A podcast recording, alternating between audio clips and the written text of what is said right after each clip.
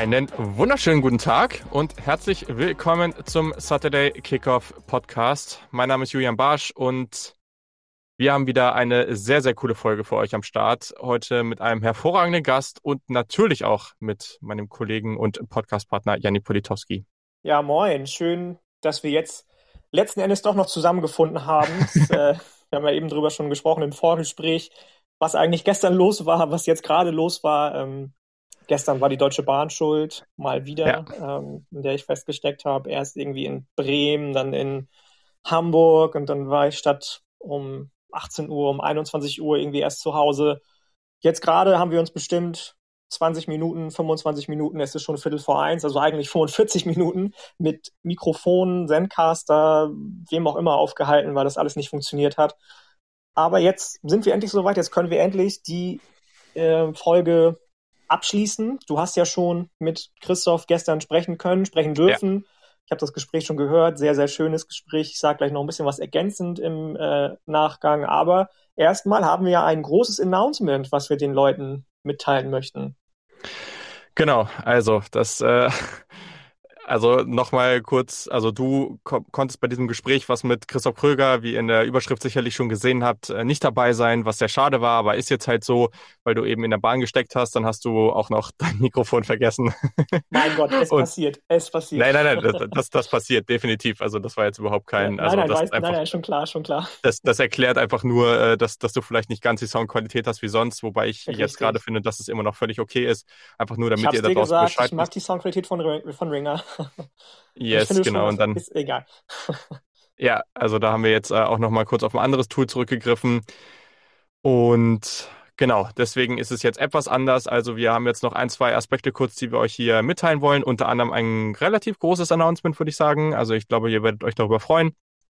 Dann gibt es meine Aufnahme ungefähr eine Stunde mit Christoph, wo wir sehr, sehr ausführlich über Running Back sprechen und das ist auf jeden Fall relativ spaßig und am Ende gibt es dann natürlich noch das Ranking von Yannick, das hauen wir dann gleich noch raus, das könnt ihr dann danach hören und genau, dann haben wir natürlich noch NFL nicht vergessen. Team genau.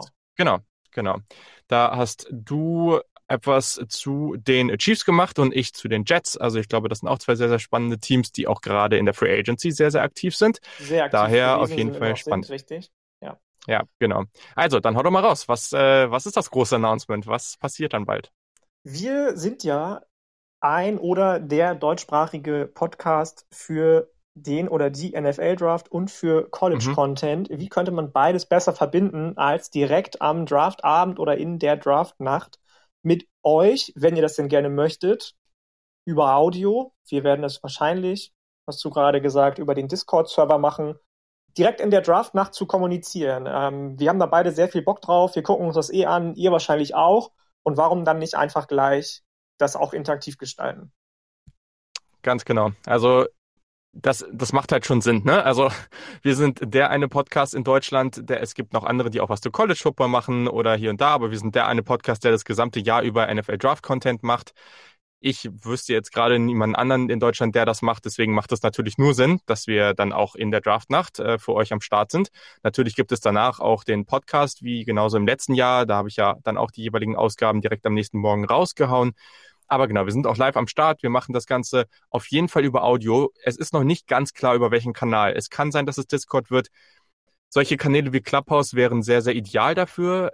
Die sind aber gerade ja noch nicht zugänglich für alle, vor allem auch dadurch, dass es das für Android noch nicht gibt wenn ihr da draußen vielleicht auch noch ein Tool kennt, bei dem ihr sagt, so ja, das wäre perfekt dafür, denn wir möchten sehr, sehr gerne, dass ihr euch auch beteiligen könnt. Also erstens wollen wir es nicht mit Video machen, weil ist ein bisschen unnötig, ehrlich gesagt. Ihr wollt euch eh die Draft-Übertragung äh, im, im Fernsehen oder NFL Network oder so angucken. Deswegen braucht ihr auch nicht noch uns irgendwie sehen, wie wir da schlecht beleuchtet in irgendwelchen äh, Kammern sitzen. Und gleichzeitig ja, also wollen wir einfach gerne mit euch auch den Austausch haben. Also wir würden gerne mit Fans die jeweiligen, die jeweiligen Picks besprechen. Wenn ihr irgendwelche Kommentare habt, euch dann da mal mit reinholen, damit ihr das äh, raushauen könnt. Das, das würde uns sehr freuen. Das würde das Ganze auch nochmal deutlich interaktiver machen. Und deswegen wäre es äh, sehr, sehr schön, wenn ihr dann auch dabei wärt. Äh, genau, wir, wir sagen jetzt erstmal, wir machen safe die erste Runde und dann gucken wir, was passiert und dann schauen wir auch, wie das Feedback ist und dann gehen wir an Tag zwei und Tag drei einfach spontan weiter. Genau macht wahrscheinlich, wie du schon gesagt hast, sehr, sehr viel Sinn, nur mit Audio. Ich habe schon richtig Bock drauf. Ich war lange Zeit irgendwie so ein bisschen im, ja, weiß ich nicht, im, im äh, nicht so wirklich Vorfreude-Modus auf den Draft oder die Draft, aber so langsam habe ich da richtig Bock drauf, gerade wenn man dann so ein Format macht wie wir jetzt ähm, mit den ganzen Previews, Positionspreviews und dann eben auch noch die äh, Audiogeschichte mit den Fans, Supportern, mit allen anderen Leuten. Ich habe Bock auf jeden Fall. Same. Ich bin schon seit äh, immer heiß, deswegen äh, gibt da überhaupt keine, keine Debatte. Nee, also auf jeden Fall richtig nice. Und äh, was uns auch noch sehr freut, ist, dass wir zwei neue Supporter haben. Auf jeden Fall einmal der Lars Heine und dann außerdem noch der Lukas Hermann, der das Hall of Fame Paket für 10 Euro im Monat gewählt hat. Danke dir auf jeden Fall. Wir freuen uns natürlich wirklich sehr darüber. Zwei gleich oder gleich zwei neue Mitglieder in der Supporter Community. Richtig cool. Und das könnt auch ihr da draußen sein. Also meldet euch gerne, wenn ihr Fragen habt. Der Lukas hat mir vorher auch nochmal geschrieben und ein bisschen gefragt, auch weil er das sonst über Patreon kennt und jetzt wir, das über Steady HQ machen, was nochmal eine, eine deutsche Firma ist, die, die das macht. Und das ist eigentlich ganz cool, wie die das auf, ähm, ja, wie die das aufbereitet haben. Deswegen, also wenn ihr da Fragen habt, dann meldet euch einfach bei uns. Und ähm, genau, wenn ihr dann von den Benefits profitieren oder einfach den Podcast und unsere Arbeit unterstützen wollt, freuen wir uns natürlich sehr, sehr doll, wenn ihr dann auch dabei seid. Genau. So, dann würde ich sagen, können wir eigentlich schon fast zu Christoph kommen. Wir haben eigentlich schon alles gesagt, äh, dass du jetzt in dem Gespräch nicht dabei warst, aber es war auf jeden Fall trotzdem ein sehr, sehr witziges Gespräch. Du hast es auch schon gehört, das heißt, du weißt danach auch, was passiert ist. Genau, danach auf jeden Fall dranbleiben für Yannicks Top 10 und für die äh, Off-Season Team Needs und sonst haben wir eigentlich nichts mehr, oder? Nee, ich glaube nicht. Seid vorgewarnt, es war nicht nur eine halbe Stunde, 40 Minuten, sondern es ist wieder ausgiebig und ausartend geworden. Genau. Aber ich glaube, da ist auf jeden Fall einiges an Überraschung dabei. Und äh, ja, ich weiß nicht, für, für die, die letztes Jahr den Running Back Podcast schon gehört haben, die wissen, äh, dass Christoph und ich da auf einer ähnlichen Wellenlänge sind. Und das war an, an der einen oder anderen Stelle wieder sehr, sehr unterhaltsam, glaube ich.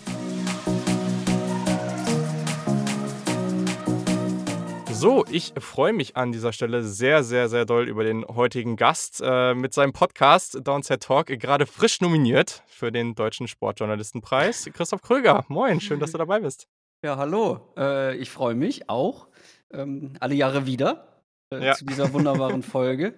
Ähm, da freue ich mich tatsächlich sehr drauf, ähm, weil man hier so ein bisschen äh, mit dir Nerd talken kann über eine Position, die mein geschätzter Podcast-Kollege und Sportjournalistenpreis nominierter Adrian Franke, also ist übertrieben. Mag er auch, aber ähm, ja, äh, hier kann man noch mal ein bisschen anders darüber sprechen, sage ich mal.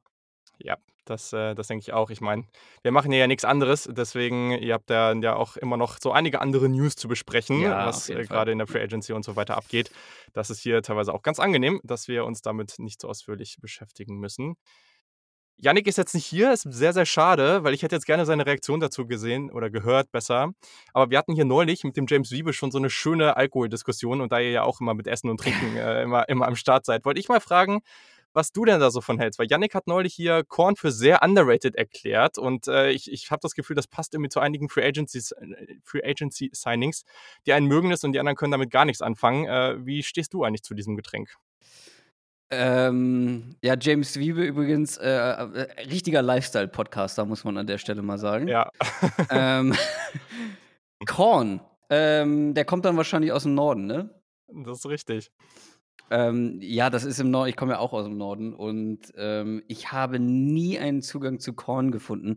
Muss aber auch ehrlich gestehen, habe ich sehr, sehr lange auch nicht mehr gewagt, äh, einen Zugang zu finden. Ich erinnere mich immer noch legendär, ich bin ja wirklich äh, quasi auf dem Dorf in Schleswig-Holstein dann zur Schule gegangen. Ja. Und äh, da waren auch sehr viele Familien wirklich aus landwirtschaftlichen Betrieben.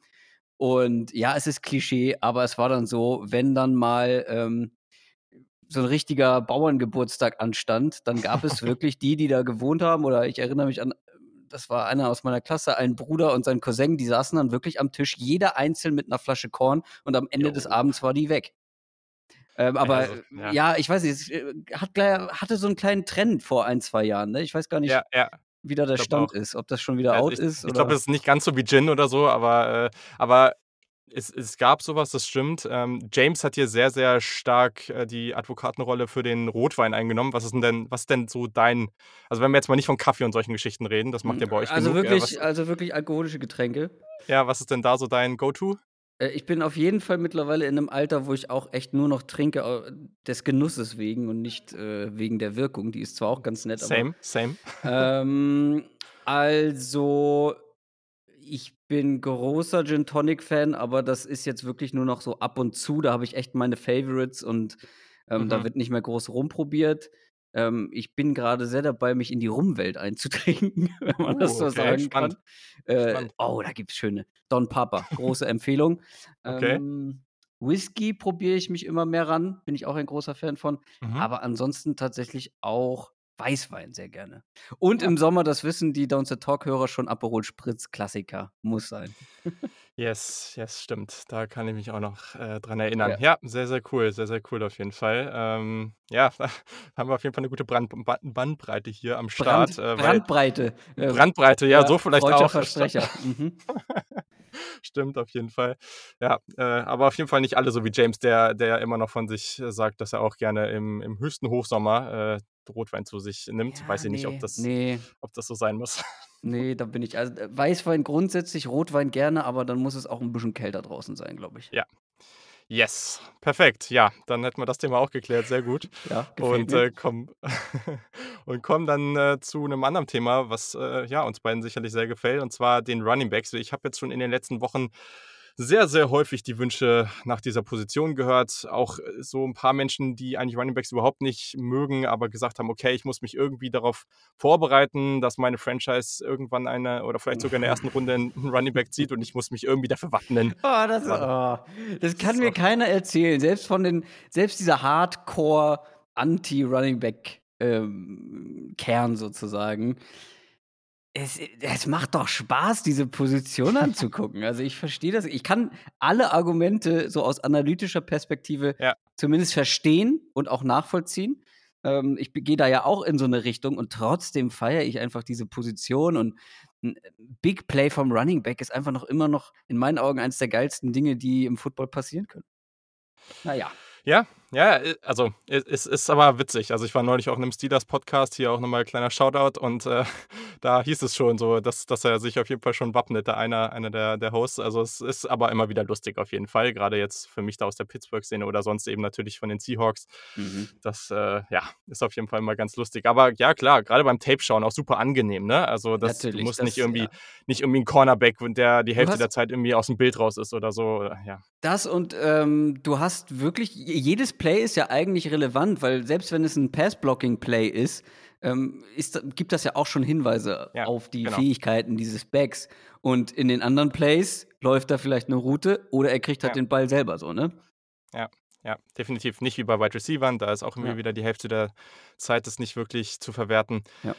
Da gehe ich voll mit. Cool. Also, wir haben's, äh, jetzt so gemacht, ich gehe einfach durch mein Ranking, du kommentierst das Ganze so 'n bisschen, ähm, und und haust deine Einschätzung noch dazu dazu Ja, muss raus. man muss man vielleicht davor sagen, du bist ja immer sehr früh dran Ja, ja, ja, alles mit gut. deiner Ja, Preview. Unsere kommt ja deutlich später, deswegen äh, ich habe auch extra für dich na, sage ich jetzt nur so, ehrlich gesagt, ich hätte sowieso als 2. nach den Quarterbacks die Running Backs gemacht, aber ich habe tatsächlich mich jetzt noch mal 'n bisschen beeilt mit den Running Ja. Backs, damit ich zumindest, ähm, ja, 2 Hände voll geguckt habe. Ich glaube, ich bin bei. 11 Spielern, aber es kann natürlich jetzt sein, dass in dein in deiner Top 10 der ein oder andere Spieler mit dabei ist, den ich halt noch gar nicht gesehen habe. Und ich habe auch noch kein finales Ranking, deswegen, ähm, das Ja. sollte man vielleicht als kleinen Disclaimer vorab Das ist sagen. richtig. Sehr, sehr gut. Ja, und wie gesagt, also, ich glaube, da gibt's auf jeden Fall Spieler, ähm, die also, das ist aber auch schwierig, ehrlich gesagt. Also, grade jetzt so zwischen 15 und, boah, 10, 9 irgendwie, da kannst auch wieder alles austauschen gefühlt. Deswegen, ich glaube, da kommt's auch wieder stark auf den Fit an mit dem Ja, jeweiligen klar. Team. Ähm, ja, deswegen also, ich glaube, so richtig interessant wird's dann irgendwie so ab 7, 6. Ähm, ja, Mhm. einen Kandidaten habe ich da auch weiter vorne drin, da bin ich mal gespannt, was du zu dem sagst. Ähm, aber ja, genau. Also, ich würde einfach mal loslegen an 10 und ja, ich habe mich tatsächlich wieder schwer getan, aber letztes Jahr haben wir ja schon so 'n bisschen gemerkt, dass wir auf 'ner ähnlichen Wellenlänge da auf jeden Fall schwimmen, Mhm. äh, was was die Running Backs angeht. Ich habe hier Jermar Jefferson von Oregon State. Mhm. Ähm, jemand, den ich ja, der ist schon ganz interessant. Hat auch wirklich gute Leistungen, äh, am College abgeliefert. Äh, relativ kleiner Running Back, ähm, ist noch Junior, 5'9 groß. Also, ja, einfach wirklich 'n typischer, sehr, sehr kleiner Running Back, aber noch sehr, sehr jung, was ich ja persönlich immer ganz cool finde, 2000er Jahrgang. Ich finde, der hat halt 'n soliden Speed, Burst ist okay, äh, der kann mit Anlauf auch durchaus physisch sein, ähm, aber der wird mir halt auch echt noch zu oft im Backfield einfach gestoppt. Äh, als Receiver ist der okay. Ich habe mir aufgeschrieben, der macht vieles gut, aber nichts wirklich besonders so. Und ähm, deswegen, ich glaube, das könnte halt wieder so ein Kandidat sein, bei dem bin ich mir nicht so sicher, wann der geht. Aber wenn der halt wirklich spät gezogen wird, dann ist das halt jemand, bei dem ich auch sagen kann, ja, okay, der kann halt viele Sachen gut und im richtigen Umfeld kann das auch wieder jemand werden, der spannend ist. Aber ja, äh, guter Fit für Zone Scheme, aber ich, ich sehe jetzt hier nichts wirklich, was so besonders ist. Ja, ähm, das ist einer, den ich schon geguckt habe, aber wo ja, wo grundsätzlich, glaube ich, gar nicht so viel aktuelles Tape vorhanden ist, so äh, mhm. frei zugänglich. Ähm, deswegen habe ich auch sehr wenig gesehen, war auch der letzte, den ich jetzt noch geguckt habe. Ähm, Gehe ich grundsätzlich mit, was mich bei, oder seine Stärke sind, glaube ich, so die Big Plays, Speed. Ähm, aber mir fehlen da so ein paar Sachen, die ich einfach von einem Running Back Mhm. sehen will. So eine gewisse Improvisation, eine Vision, ähm, auch mal ein bisschen Geduld mitbringen, verzögern können, also wirklich auch noch selber kreieren können. Und das ist für mich so einer, ähm ich glaube, man hat es auch im College schon ähm, schon gesehen, dass du, wenn der gute Umstände hat, auch was bringen kann, aber die müssen halt auch sehr gut sein. Mhm. Ja, gehe ich, glaube ich, mit. Deswegen, ja, ist er jetzt an 10, wie gesagt. Also ich glaube schon, ich bin mir noch nicht so sicher, weil der Speed, man sieht den da auf Tape, ich bin mir aber nicht so ganz sicher, ob das dann auch für so einen Home Run-mäßigen Ja. Speed in der NFL wirklich reicht.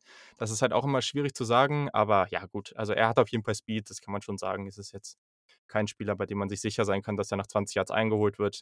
Aber ja, genau.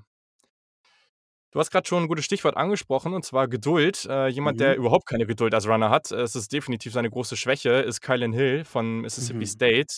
Der läuft da der kennt nämlich nur einen Speed und der läuft dann da immer überall rein und das ist vielleicht auch nicht immer ganz so gut. Also, der könnte auch durchaus mal, ja, 'n bisschen mehr abwarten. Ähm, das braucht man halt bei dem einen oder anderen Run-Play auf jeden Fall.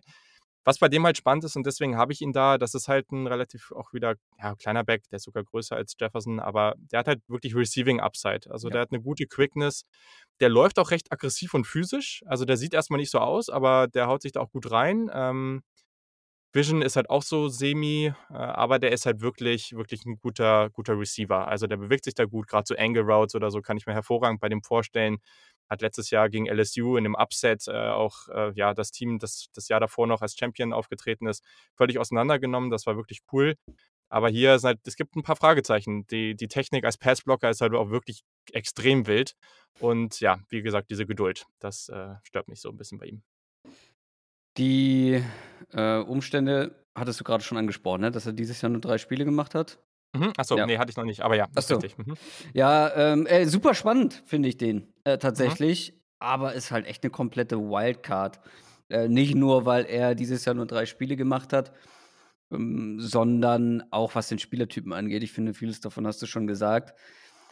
Ähm, ich würde Geduld sogar noch ein bisschen den Begriff Geduld noch mal in Vision allgemein Mhm. ummünzen, weil die fehlt mir bei ihm einfach komplett. Also, Mhm. gefühlt läuft er wirklich eher blind und kennt auch nur einen Gang, Ja. wie du schon gesagt hast, also wirklich Vollgas oder gar nix.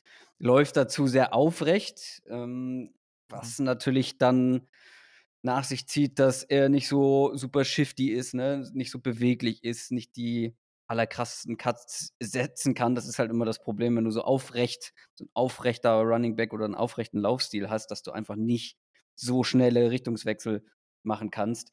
Mhm. Aber ich glaube, ähm, wir sprechen ja, ähm, gleich noch über 'n paar, die zumindest einigermaßen den Ball fangen können. Das ist einer der besten Receiving Backs dieser Klasse, ähm, weil der hatte auch Slot Receiver Snaps, der ist auch mal vertikale Routes gelaufen, ähm, auch aus'm Backfield. Dazu seine Geschwindigkeit und so weiter. Also da muss man gucken, was er als Runner bringen kann. Ich habe Mhm. ihn in 'ner ähnlichen Region am Ende wahrscheinlich wie du jetzt. Ähm, aber wie gesagt, als Receiver, so als als Mhm. Third Down Waffe, glaube ich, ist da echt 'n bisschen Potenzial da. Ja, würde ich auf jeden Fall mitgehen. Also, Wäre halt spannend gewesen dieses Jahr nochmal, weil bei seinem Team hat sich auch einiges verändert. Ähm, okay, das war dann irgendwann halt auch echt schlecht. Also es ist gut gestartet und dann wirklich ins Bodenlose abgestürzt. Aber äh, gleichzeitig äh, ist ja schon eigentlich ein spannender Spieler, den man jetzt vielleicht gerade in dieser Rolle nochmal mehr hätte sehen können, weil wirklich viel statistikmäßig hat er auch nicht aufgelegt als Receiver in den letzten Jahren. Und letztes Jahr war dann, oder vorletztes Jahr dann praktisch war als Runner eigentlich noch ganz gut, hat er über 1000 äh, Rushing Yards gehabt und jetzt halt dann relativ schnell raus. Das war natürlich dann ein bisschen ärgerlich jetzt aus einer Scouting-Perspektive, aber trotzdem noch ein interessantes Prospekt. Ich fand übrigens die Pass Protection nicht ganz so schlecht, zumindest bei dem, was ich gesehen habe. Okay. Ich fand, da waren ein paar okay. gute Plays mit dabei. Also, wahrscheinlich lässt das sich äh, unter inkonstant abbuchen. Äh, das ist immer einfach. Ja, ich meine, also wenn du, wenn du, echt, so. wenn du äh, gesehen hast, dass er wirklich echt schlechte Plays hatte, ich habe wiederum ein paar gute Plays gesehen. Ähm, können natürlich Ausrutscher gewesen sein, gar keine Frage. Aber ja, aber ich, ich glaube, dabei auch nochmal wichtig, also deswegen habe ich es eben auch so versucht zu formulieren. Also die Technik war halt teilweise mhm. wild irgendwie, mhm. fand ich. Also er hat, er hat teilweise auch das Ergebnis ja. gebracht. Also das, ähm, das meinte ich damit mehr. Aber klar, also da ähm, ja, es halt gibt halt wirklich Pass. wenige junge Running Backs, die schon mit einer das richtig guten Pass-Blocking-Technik in die Liga kommen. Ne? Hast du auch wieder sehr recht. Yes. Beim nächsten bin ich sehr, sehr gespannt, was du zu dem sagst. Und ich lasse dich auch einfach mal anfangen. Ähm, ich hoffe, ich habe ihn geguckt. Äh, also ich glaube, du hast Chuba Hubbard geguckt. Das, ja, damit würde ich jetzt Hubbard mal rechnen. Ja. Weil keine Ahnung, also der war 2019, ist er nicht in die Draft gegangen und alle haben noch mit ihm gerechnet, mhm, irgendwie als so ein mhm. Top-5-Back. Und äh, ja, jetzt bin ich mal gespannt, was du da so in 2020 von ihm gesehen hast. Ja, da ich ihn erst dieses Jahr angeguckt habe, ich habe natürlich mitbekommen, ähm, mhm. dass er sich wirklich keinen Gefallen damit getan hat, nochmal wieder ins College zu gehen, weil er wirklich nicht gut gespielt hat. Also es gab ja oder es gibt immer noch Leute, die sagen, ja, es war irgendwie vielleicht ein Ausrutscherjahr und ähm, die haben irgendwie noch das 2019er Jahr so im Kopf und äh, nennen ihn wirklich so bei den, bei den Top-Backs irgendwie mit dazu und das habe ich halt gar nicht gesehen. Also klar, der ist super shifty, der ist explosiv. Ähm, die Umstände, glaube ich, waren nicht optimal nee, ähm, in dieser Offense. Das war nicht so berauschend. Aber also, zum einen kein Faktor, weil wir es gerade hatten im Passing-Game, auch nicht als Blocker so richtig. Diese Offense grundsätzlich hatte gar nichts mit NFL-Offense zu tun, so von dem, was ich gesehen habe. Ähm, klar, der hatte jetzt äh, auch eine verkürzte Saison, ne? Also ich glaube, der hat sich am Sprunggelenk verletzt. Mhm. Ähm, und er ist halt nicht wirklich dieser Top-Athlet. Ähm, wenn du auf dieser Position kein richtiger Top-Athlet bist, dann musst du irgendwie ganz besonders gut in anderen Dingen sein und das habe ich eben irgendwie bei ihm nicht gesehen. Grundsätzlich, so das ist meine, meine Quintessenz bei ihm gewesen, er wirkt für mich irgendwie nicht NFL-ready, wenn du verstehst, was ich meine. Mhm. Also es sieht für mich nicht aus wie ein NFL-Back. Und ich habe noch als eine Notiz hier aufgeschrieben, ja, nicht schlecht für einen Sprinter. Also der ist halt super schnell, super explosiv, aber irgendwie so unterm Strich war ich nicht überzeugt von dem, was ich gesehen habe. Ja, ich glaube, das äh, trifft es auf jeden Fall ganz gut. Da war ich nämlich auch. Also ich habe mir schon eine Menge erhofft von ihm, weil 2019 war wirklich sensationell. Also ganz, ganz spannend, was er da gemacht hat. Und also ich war schon fast ready, ihn irgendwie in diese Kategorie, um den Top Running Back ihn da reinzunehmen mhm. in, 2019, weil der mir so ja, gefallen ja. hat und dann ist der echt völlig Aber ins Bodenlose abgerutscht. Ja, also. Die Frage ist halt, warum, ne? Also es kann halt viele Gründe haben. War ein bisschen Verletzung, aber und mhm. dann Offensive Line und so bei, bei Oklahoma State war auch nicht ideal, aber grundsätzlich ist das halt schon eine explosive Offense. Also es ist schon irgendwie ganz merkwürdig. Also richtig erklären, also kann ich mir jetzt, kann ich mir auch nicht. Also auch solche Geschichten, er hat über die letzten zwei Jahre sieben Fumble, das ist auch sowas, ne? Ah, ja, das, stimmt, kannst halt das kannst du nicht bringen, ja, ne? Das ist tatsächlich mein oberster, meine oberste Notiz, die habe ich nur ausgelassen, weil es halt schon sehr detailliert ist. Ähm, aber ja, die Ball Security ist tatsächlich bei mir auch, also ich gebe den, den Spielern am Ende nochmal so ein Best Trade, Worst Trade ja, ähm, und dann ähm, ja. einen Rundengrade. Und ich habe auch bei Worst habe ich Ball Security, weil das sind einfach auffallend viele Fumbles. Und die, die ich gesehen habe, hätte man auch verhindern können. Weißt du, das waren jetzt mhm. nicht so, ja, kann mal passieren, irgendwie wirklich gut vom ja. Verteidiger, keine Ahnung. Ähm, oder so im Fallen, was weiß ich. ähm, es gibt ja wirklich so Fumbles, wo du sagst, ah, super ärgerlich, passiert. Aber es waren erstens zu viele und dann hm, der zweite Faktor ist halt auch, wie diese Fumbles zustande gekommen sind, teilweise zumindest. Ja. Ja, auf jeden Fall. Und das ist halt, ne, wenn dann diese Leistung so droppt und dann die Fumbles, das ist natürlich irgendwie keine schöne Geschichte, die da für ihn erzählt wird. Ähm, auf jeden Fall an sich ist das schon ein Runner, der sich ganz gut entscheidet, so, also relativ decisive, wie man das immer so nennt. Ähm, die Jump, der Jump Cut ist eigentlich auch ganz cool, Ja. also der, den, den mag ich eigentlich. Ähm, ja, also 2019 war halt auch extrem, ne? Der hatte 328 Carries, die meisten in der ganzen Nation, also der hat sein Team wirklich getragen. Aber Und das ja, ist natürlich nicht. dann auch äh, immer gefährlich, ne? Also Ja, wenn ich jetzt so total. als, ähm, als Franchise, als GM da drauf gucke Ja. und ja, eine Entwicklung sehe, die nicht gerade positiv ist, ganz im Gegenteil, dann noch dazu sehe, okay, 2019 unglaublich viele Carries. Ich meine, wenn es blöd läuft, ist der halt schon irgendwie durch.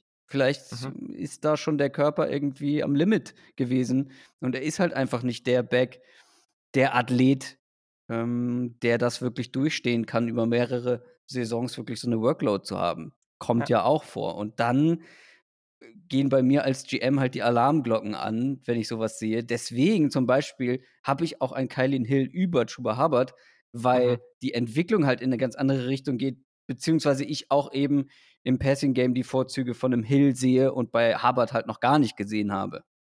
Ja. Fair enough, auf jeden Fall. Äh, ich muss auch sagen dazu, also ich habe ja so ein Kategoriensystem und da fallen die bei Mhm. mir in die gleiche Kategorie. Also das ist jetzt nichts, äh, was, was, also ist praktisch austauschbar. Ähm, aber ja, fairer Point auf jeden Fall. Ich glaube, ich habe mich, auch in äh, der gleichen Runde, ja. Ja, ein Punkt, den ich auf jeden Fall noch dazu habe, die Physis fehlt mir halt und das fehlt, das passt natürlich in dieses ganze Bild so ein bisschen. Ne? Also Ja, ich genau. glaube, das könnte jemand sein, das Outside Zone Runner könnte da schon spannend sein, auf jeden Mhm. Fall. Mhm. Aber ja, ich weiß ich nicht. Also ich, ich hoffe es sehr für ihn. Der hat sich ja auch äh, total eingesetzt. Ähm, äh, da ist ja auch ein bisschen, sind ja auch so ein paar äh, in dem ganzen Black Lives Matter, in, dem- in dem ganzen Diskurs ist da bei Oklahoma State ja auch einiges passiert und da hat er sich ja auch eingesetzt und so. Also ist eigentlich ein cooler Dude auf jeden Fall, äh, der auch eine ganz coole Hintergrundgeschichte hat. Ähm, deswegen, ich, ich würde es ihm wünschen. Mal gucken, was dabei rumkommt. So. Ja. Ja, den an 7 würde ich es auch sehr wünschen. Äh, bei dem, ich glaube, da haben viele Probleme, das wirklich zu evaluieren, weil welcher dieser beiden Ah. Spielertypen, die wir letztes Jahr gesehen haben, Nein, ist jetzt for ich- real. Ich glaube, ah, obwohl. Nee, mach erst mal. Es geht auf jeden Fall zu einer Uni, die ich ganz gerne mag. Ah, ja. Obwohl, äh, es gibt auf jeden Fall, es gibt zwei noch, die ich ganz gerne mag, aber es gibt eine, die ich sehr gerne mag und das ist äh, Ohio State und das ist Mhm. Ja. dementsprechend natürlich Trey Sermon und ja, also Unser Ranking ist auf jeden Fall schon mal wieder sehr, sehr ähnlich. Es macht mir schon wieder Sorgen, dass du irgendwie auf mein Google Doc ähm. System irgendwie zugreifen Ja, ja, auf jeden Fall. Ich habe da ganz besondere Skills. ähm, äh, ah, ich, ich weiß es doch auch nicht. Also, das ist echt was, der kommt halt von Oklahoma als Transfer und alle denken sich, ja, okay, die Running Back-Issues, die, die bei den Buckeyes da sind, die sind jetzt geklärt und dann spielt er halt die ersten Partien des Jahres so, als ob du ihn halt eigentlich gleich wieder für den nächsten Freshman auswechseln kannst. Ja. Und dann passiert was. dann hat er nämlich gegen Northwestern äh, ein Spiel, wo Ryan Day als Head Coach das oder wahrscheinlich sein schlechtestes Spiel als Playcaller hatte in, seiner, in seinen zwei Jahren jetzt bei Ohio State und dann Justin Fields auch nicht besonders gut drauf war. Und irgendwann entscheiden sie sich, okay, wir laufen jetzt halt einfach mehr mehr. Und dann war das aber auch nicht so, dass er da nur offene Fenster hatte, sondern er hatte halt auch wirklich Yards kreiert und einfach mal den Single-Game-Record der Ohio State Buckeyes, äh, also wirklich über die gesamten, was weiß ich, 100 plus Jahre, äh, den, den es da gab, aufgestellt. Und das war halt sensationell, was der da geliefert hat. Ne? Also wirklich komplett absurd. Er hat das wirklich pulverisiert, unglaublich stark gespielt. Dann auch gegen, ähm, dann gegen Clemson im, im Halbfinale auch nochmal so stark. Mhm. Dann gegen Alabama sich leider verletzt. Das war natürlich sehr, sehr bitter. Ja. Aber ja, wem soll man jetzt glauben? So, ne? Dem, dem, ja, dem Trey Sermon, der am Anfang der Saison da war, oder dem, der jetzt am Ende halt wirklich komplett alles abgerissen hat. Und der, der, der da am Ende da war, der ist halt wirklich gut und der kann auch einiges. Und jetzt bin ich mal gespannt, wie du den so siehst. Ich tue mich auch extrem schwer, das einzuschätzen. Ähm, wo fange ich denn an? Also, grundsätzlich habe ich ihn scheinbar in einer ähnlichen Region, weil er wäre, glaube ich, auch bei Mhm. mir direkt als nächstes gekommen. Der Typ hat eine unglaublich gute Vision. Und ich glaube, dass das dann in so einem Spiel wie, wie gegen Northwestern auch zum Tragen kommt, ähm, dass er halt auch wirklich auf eigene Faust was kreieren kann. Dazu eine echt gute Balance. Wenn der erstmal ins Rollen kommt, ne, dann kriegst du ihn auch echt schwer zu Boden, hat echt mhm. viel Power, die er mitbringt. Und ich finde dafür, wenn man, wenn man das so hört, Vision, Balance, Power, denkt man ja eher an so einen bulligen Spieler, der gerade auslaufen kann und mehr nicht. Aber dafür finde ich, sind seine Cuts auch echt mhm. beachtlich, auch für seine Größe vor allem. Ne? Also ähm, wir sprechen noch über ein paar kleinere Backs. Ich glaube, er. Ja, also er ist 6'1, also dementsprechend relativ groß für einen Running Back. Ja. ja. Aber mit diesen positiven Trades kommen halt fast automatisch schon ein paar negative. Auch er läuft sehr aufrecht. Klar, die Cuts sind gut, aber irgendwie finde ich trotzdem, dass er noch unbeweglich wirkt. Mhm. Explosiv ist wirklich was anderes, wie ich mhm. finde. Ähm, und ich habe halt Zweifel, dass, obwohl er eine gute Vision hat und all das andere, dass er das in die NFL übersetzen kann. Ähm, also wir hatten ja letztes Jahr auch schon, beziehungsweise ich war ja auch schon ein bisschen skeptischer bei Dobbins letztes Jahr, einfach mhm. weil das, was man dabei ähm, bei Ohio machen musste, relativ einfach war. Ähm, also ein bisschen spielabhängig so, ne? Aber teilweise auch wieder Rushing leicht gemacht. Also teilweise Gaps, wo du halt erstmal wirklich durchspazieren kannst. Ähm, das ist halt dann immer super schwierig zu evaluieren, weil diese Gaps gibt es einfach in der NFL nicht. Und mit den anderen Punkten, die ich genannt habe, mit den anderen negativen Punkten, finde ich es ganz schwer, mir den wirklich auf einem Top-Level in der NFL vorzustellen. Ja, aber dann guckst du halt diese Top-Spiele von ihm und denkst du, ja, vielleicht doch, vielleicht wird es doch was. Und gerade wenn du dich im letzten Jahr, also ich war wie gesagt etwas zu negativ oder zu skeptisch bei J.K. Dobbins mhm. ganz offensichtlich. Und wenn du das noch im Hinterkopf hast, denkst du, ah, mache ich jetzt hier schon wieder den gleichen Fehler. Aber grundsätzlich ähm, bin ich echt noch ein bisschen skeptischer. Ich habe ihn noch mal so ein gutes Stück vor denen, über die wir gerade schon gesprochen haben. Aber unterm Strich ja, so ein Mid-Round-Back, wo man dann hofft, dass man irgendwie ja. ihm gute Umstände geben kann, wo er dann mit seiner Vision, seiner Power und seiner Balance arbeiten kann. Ähm, ich kann mir vorstellen, dass er halt echt so ein guter Short Yardage, Goal-Line-Back mhm. werden kann, weil da ist es, da bringt er halt die perfekten Attribute mit, ne? Also ähm, lässt sich halt nicht mal so eben tackeln, gewisse Power und dann halt eine gute Vision, um dann sich für die richtige Lücke sozusagen zu entscheiden. Aber ja, mhm. äh, grundsätzlich bin ich auch bei dir, glaube ich, ähm, dass er jetzt nicht zu den absoluten Topbacks gehört.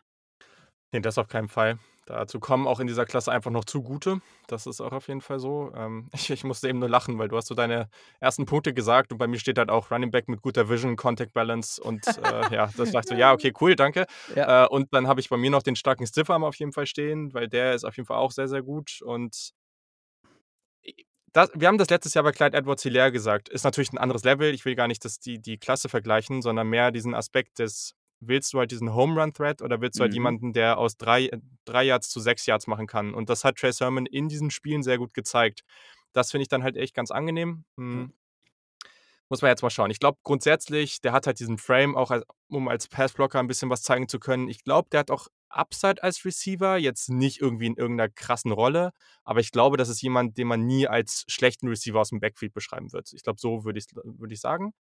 Ähm, aber der, der, wurde halt auch zu wenig eingesetzt dafür. Also auch hier wieder jemand. Offs. Also ich habe wirklich ja, genau. wenig, wenig ja. von ihm gesehen, wo ich jetzt sagen würde, okay, das ist wirklich ein Faktor im Passing Game. Ja, genau.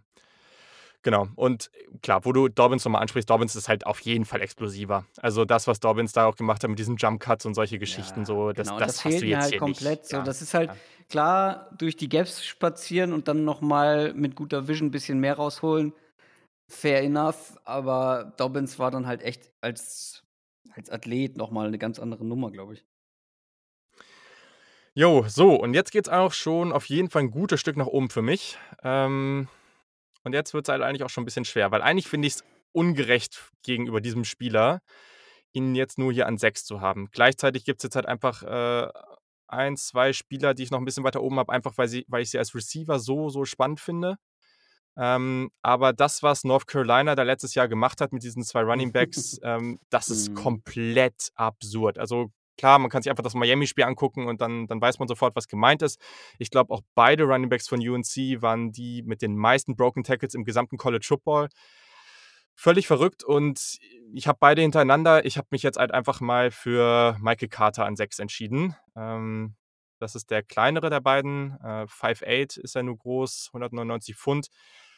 Aber das ist halt auch wieder jemand, ne, der läuft halt mit so viel Energie und der ist dabei aber relativ kontrolliert und auch relativ geduldig. Also, und halt wieder diese Contact Balance, wie er, wie er Kontakt absorbiert. Mhm. Der ist schnell in, seinem, in seinen Cuts und seinen Bewegungen. Das ist jetzt aber kein Burner. Also, der läuft dir nicht das äh, Feld runter und läuft da allen weg. Das wird dir mit ihm nicht passieren aber der lässt halt auch meinen Defender gut im Backfield stehen. Also der macht halt richtig Laune auf jeden Fall. Ne? Ist ein ganz anderer Spielertyp als, als der nächste, der dann kommt. Aber ja, der ist schon, ist schon ganz nett. Und ich glaube, wenn man den dann halt auch irgendwie an, ich weiß nicht, wann der geht, Ende Tag 2, Anfang Tag 3 irgendwie in die Richtung, äh, wenn man den ja, da der irgendwie wird bekommt. nicht bis zum Tag 3.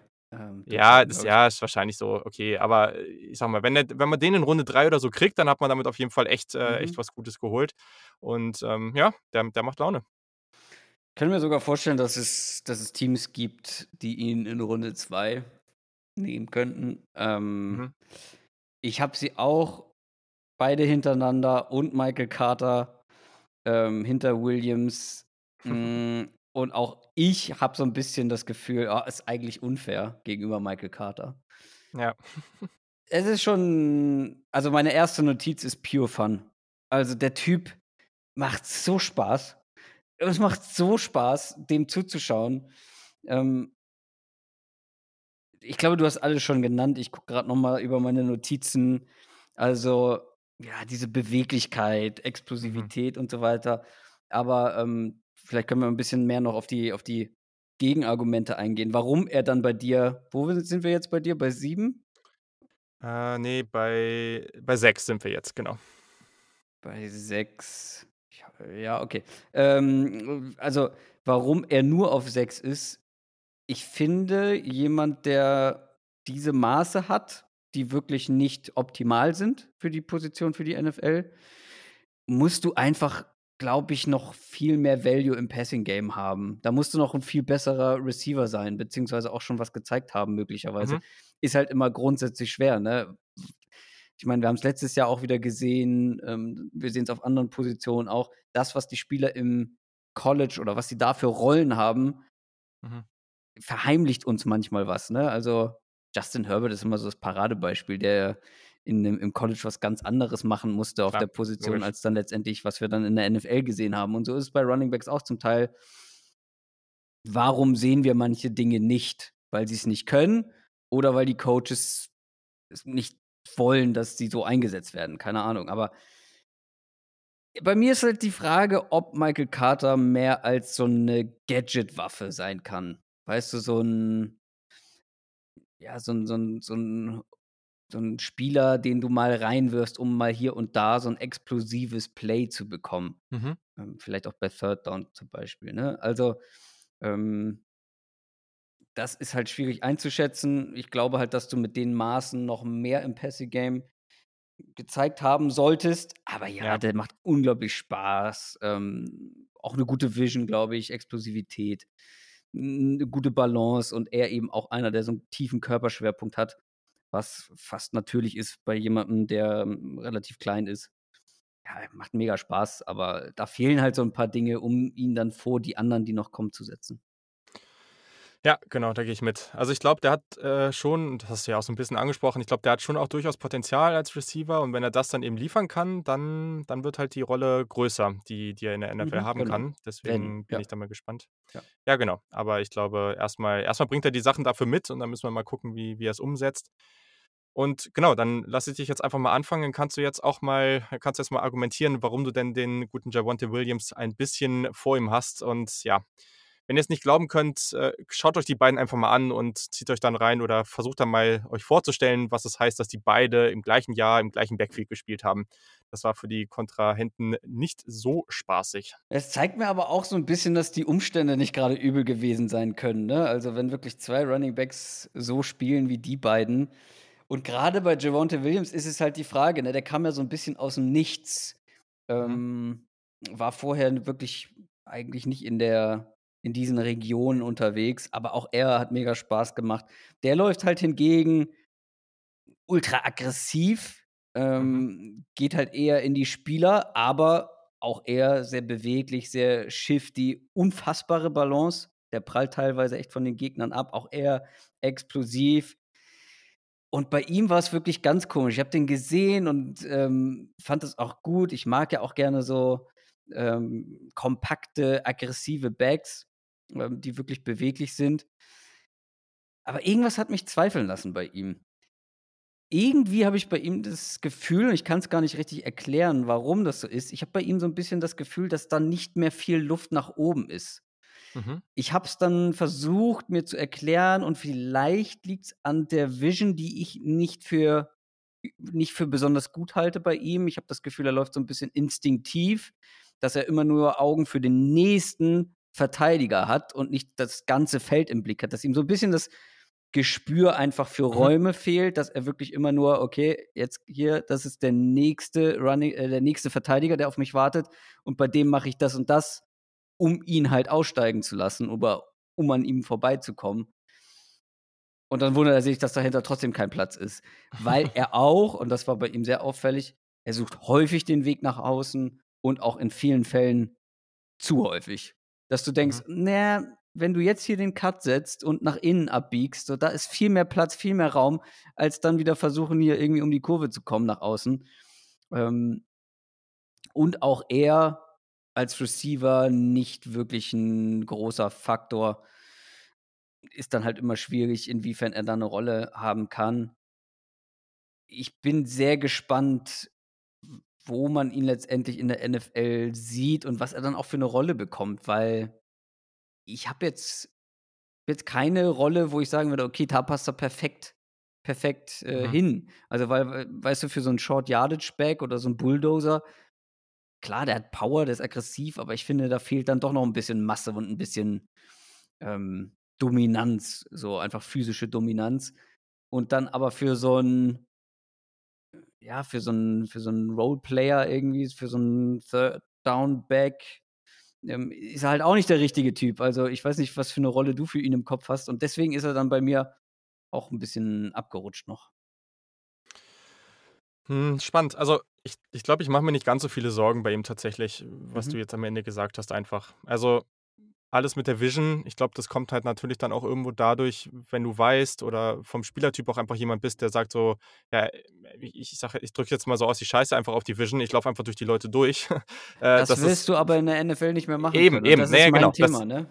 das ist natürlich jetzt nicht so ideal, aber ich glaube gleichzeitig, dass der auch immer noch da als als physischer Back seine seine Rolle haben kann. Das, was der halt auch die Balance, die der halt einfach mit den ganzen Broken Tackles zeigt, das siehst du ja auch so nicht von anderen Running Backs auf'm College-Level. Also, das das also, Mhm. von denen, die ich bisher so geguckt habe in den Jahren, ich ich würde sagen, gefühlt kann man das an einer Hand abzählen an Leuten an an Running Backs, die so gut in dem Bereich waren. Ähm, was ich halt spannend finde, wenn man den erst sieht also, der ist nicht shifty, natürlich, ne? Agilität ist nicht seine Stärke, ist jetzt auch kein Wunder, aber ich finde, der hat schon unterschätzten Speed. Der das ist kein Speed, der extrem gut ist, aber wenn man den erst sieht, denkt man, der ist langsamer, als er dann wirklich ist, so. Also und das fand ich dann immer relativ interessant. Ich finde auch, klar, jetzt, ne, 30 Targets gehabt, 24 Receptions im letzten Jahr. Das sieht man aber häufig von Running Backs auf dem College-Level. Dazu 'ne Offense, die relativ lauflastig in diesem Jahr war, was mich teilweise echt zur Weißglut getrieben hat, weil die mit Sam Howell halt auch 'n hervorragenden Quarterback haben. Das fand ich teilweise auch 'n bisschen weird. Ich finde, der hat schon auch mal hier und da 'ne ganz gute Route gelaufen und der hat auch relativ weiche Hände und also, ich ich würde ihn da ich ich glaube, dass der schon relativ breit aufgestellt sein kann und logisch, ne, 19 Touchdowns, das ist komplett crazy, was er da aufgelegt hat. Also, es war wirklich einfach sehr, sehr gut. Ich glaube, der kann schon 'n guter guter Running Back einfach auch in 'ner normalen Rolle sein, so als normale Starterrolle.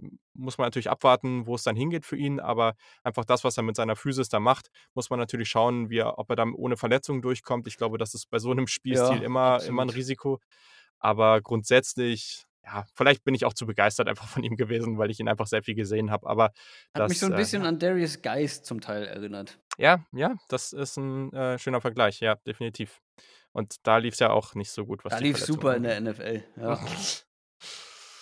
Ja, so, dann jetzt mal ein Wechsel von jemandem, der am College zwar auch relativ erfolgreich war, aber jetzt nicht auf dem Level, der jetzt auch in den letzten Wochen und Monaten ein bisschen, Ich wette, bisschen es, Hype bekommen das hat. kann nicht sein, dass wir wirklich die gleiche Reihenfolge einfach hier stehen haben. Ich glaube, ich weiß schon, wer kommt, ja. Ja, auf jeden Fall. Den feiere ich schon lange. Ich muss sagen, ich bin auch immer so ein Mensch, der bei Madden sich immer so die, die Draft-Classes von den nächsten Jahren irgendwie runterlädt, auch wenn die Ja, noch nicht so klar. ganz perfekt sind. Klar.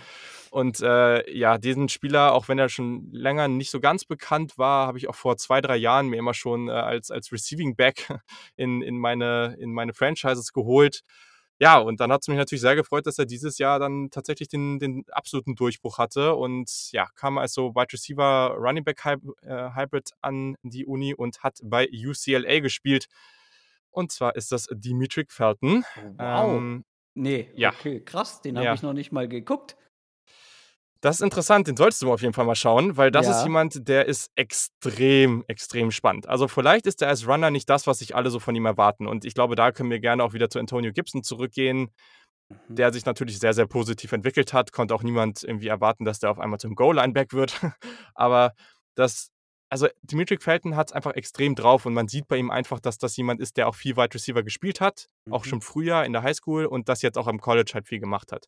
Ähm, extrem spannender Spieler, wurde auch äh, als Kick-Returner eingesetzt. Ähm, der hat guten Speed, der bewegt sich auch sehr flüssig. Der hat keinen Home-Run-Speed, aber das ist schon alles sehr, sehr gut. Ähm, der ist shifty, bisschen auf diese, also bitte nicht vergleichen, aber ein bisschen auf diese Art und Weise, wie Ka- Kadarius Tony shifty ist. Also das sind nicht diese explosiven Jukes, aber irgendwie auf so eine flüssige Art und Weise kommt er dann oft um den Mann herum solide Vision. Ähm, ich finde auch die, die Körperkontrolle, so diese, diese Contact Balance ist gut.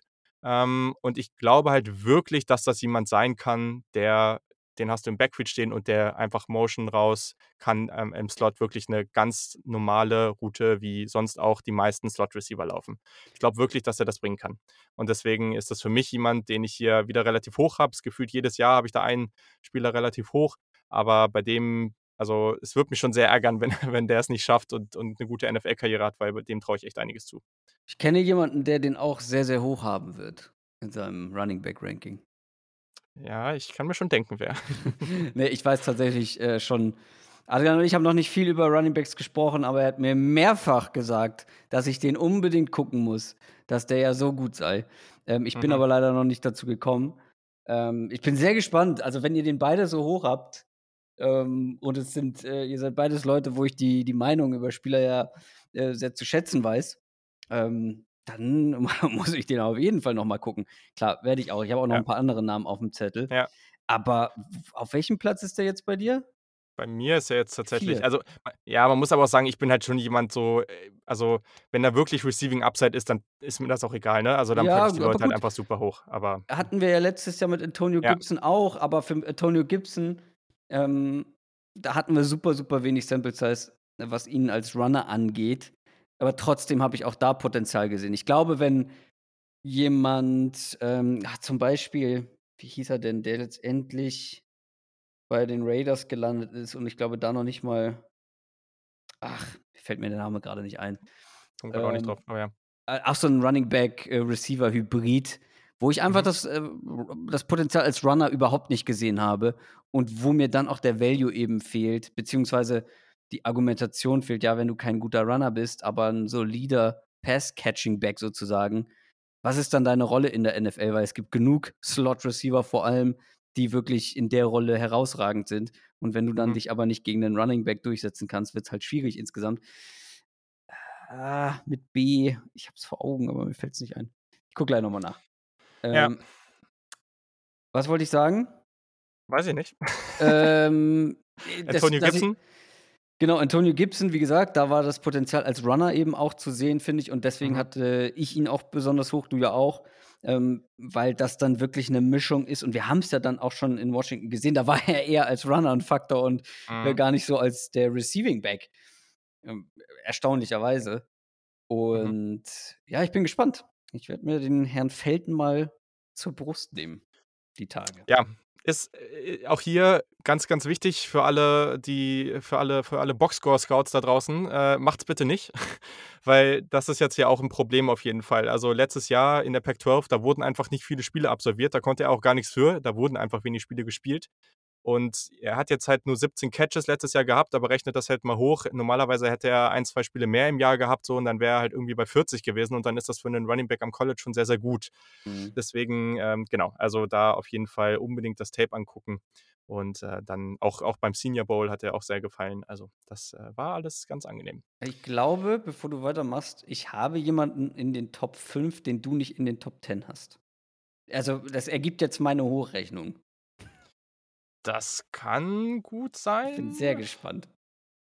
Das wäre das wär sehr spannend. Ähm, ich habe ein paar Namen, oh, weiß ich nicht. Also, inter äh, egal, wir können ja einfach mal weitermachen. Obwohl, ah, und, vielleicht irre ich mich auch. Aber ja, machen wir weiter.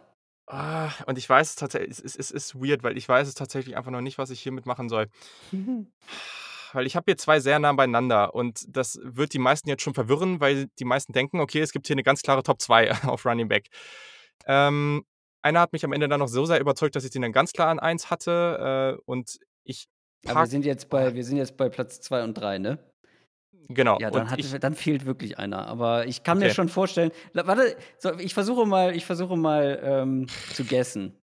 Du überlegst, ob Travis Etienne tatsächlich nicht deine Nummer 2 ist, ähm, sondern Kenneth Gainwell. Okay.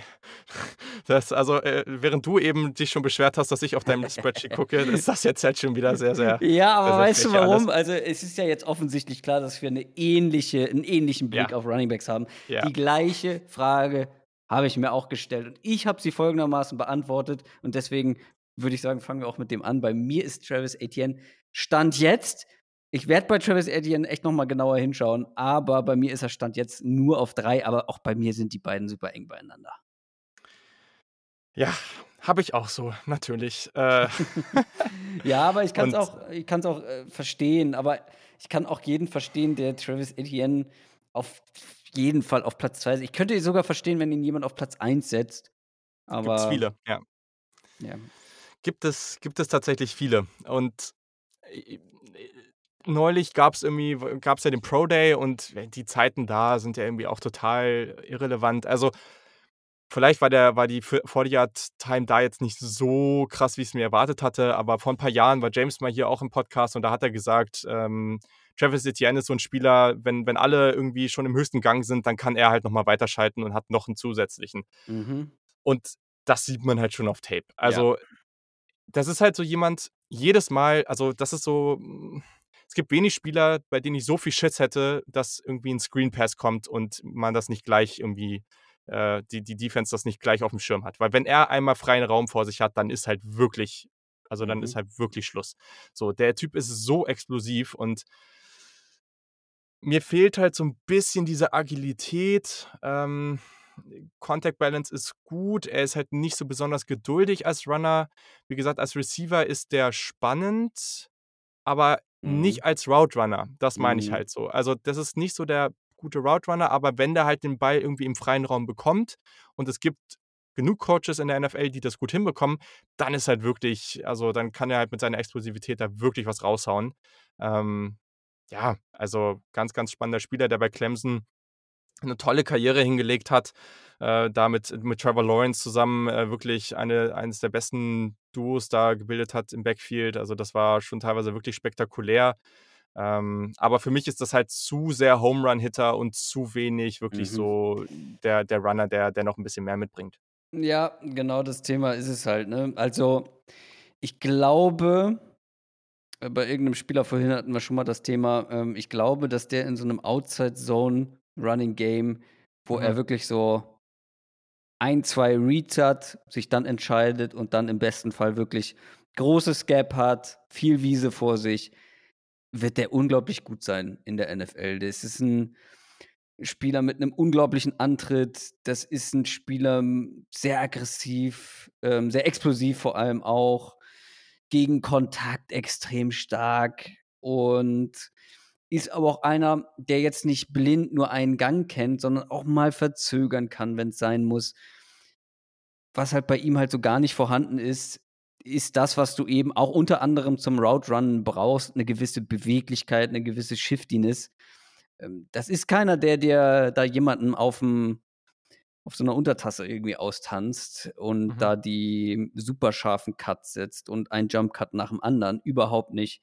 der ist halt wirklich, hier ist dein Gap, lauf da durch und dann äh, lass die Leute von dir abprallen und ähm, hol das Big Play raus. Das ist ein richtiger Big Play-Spieler. Das ja. braucht die richtigen ähm, Umstände. Ähm, er hat sich als Receiver gesteigert, auf jeden Fall. Ich hatte mhm. letztes Jahr schon mal ein bisschen angefangen, ihn zu schauen, aber dann hat er sich ja entschieden, noch länger ähm, zu bleiben im College. Und da hat er sich echt noch mal gesteigert. Ja, also es ist super schwierig dann zu sagen, wie man jetzt da irgendwie. Ähm, das Problem ist, ich präferiere halt andere Dinge, als er mitbringt.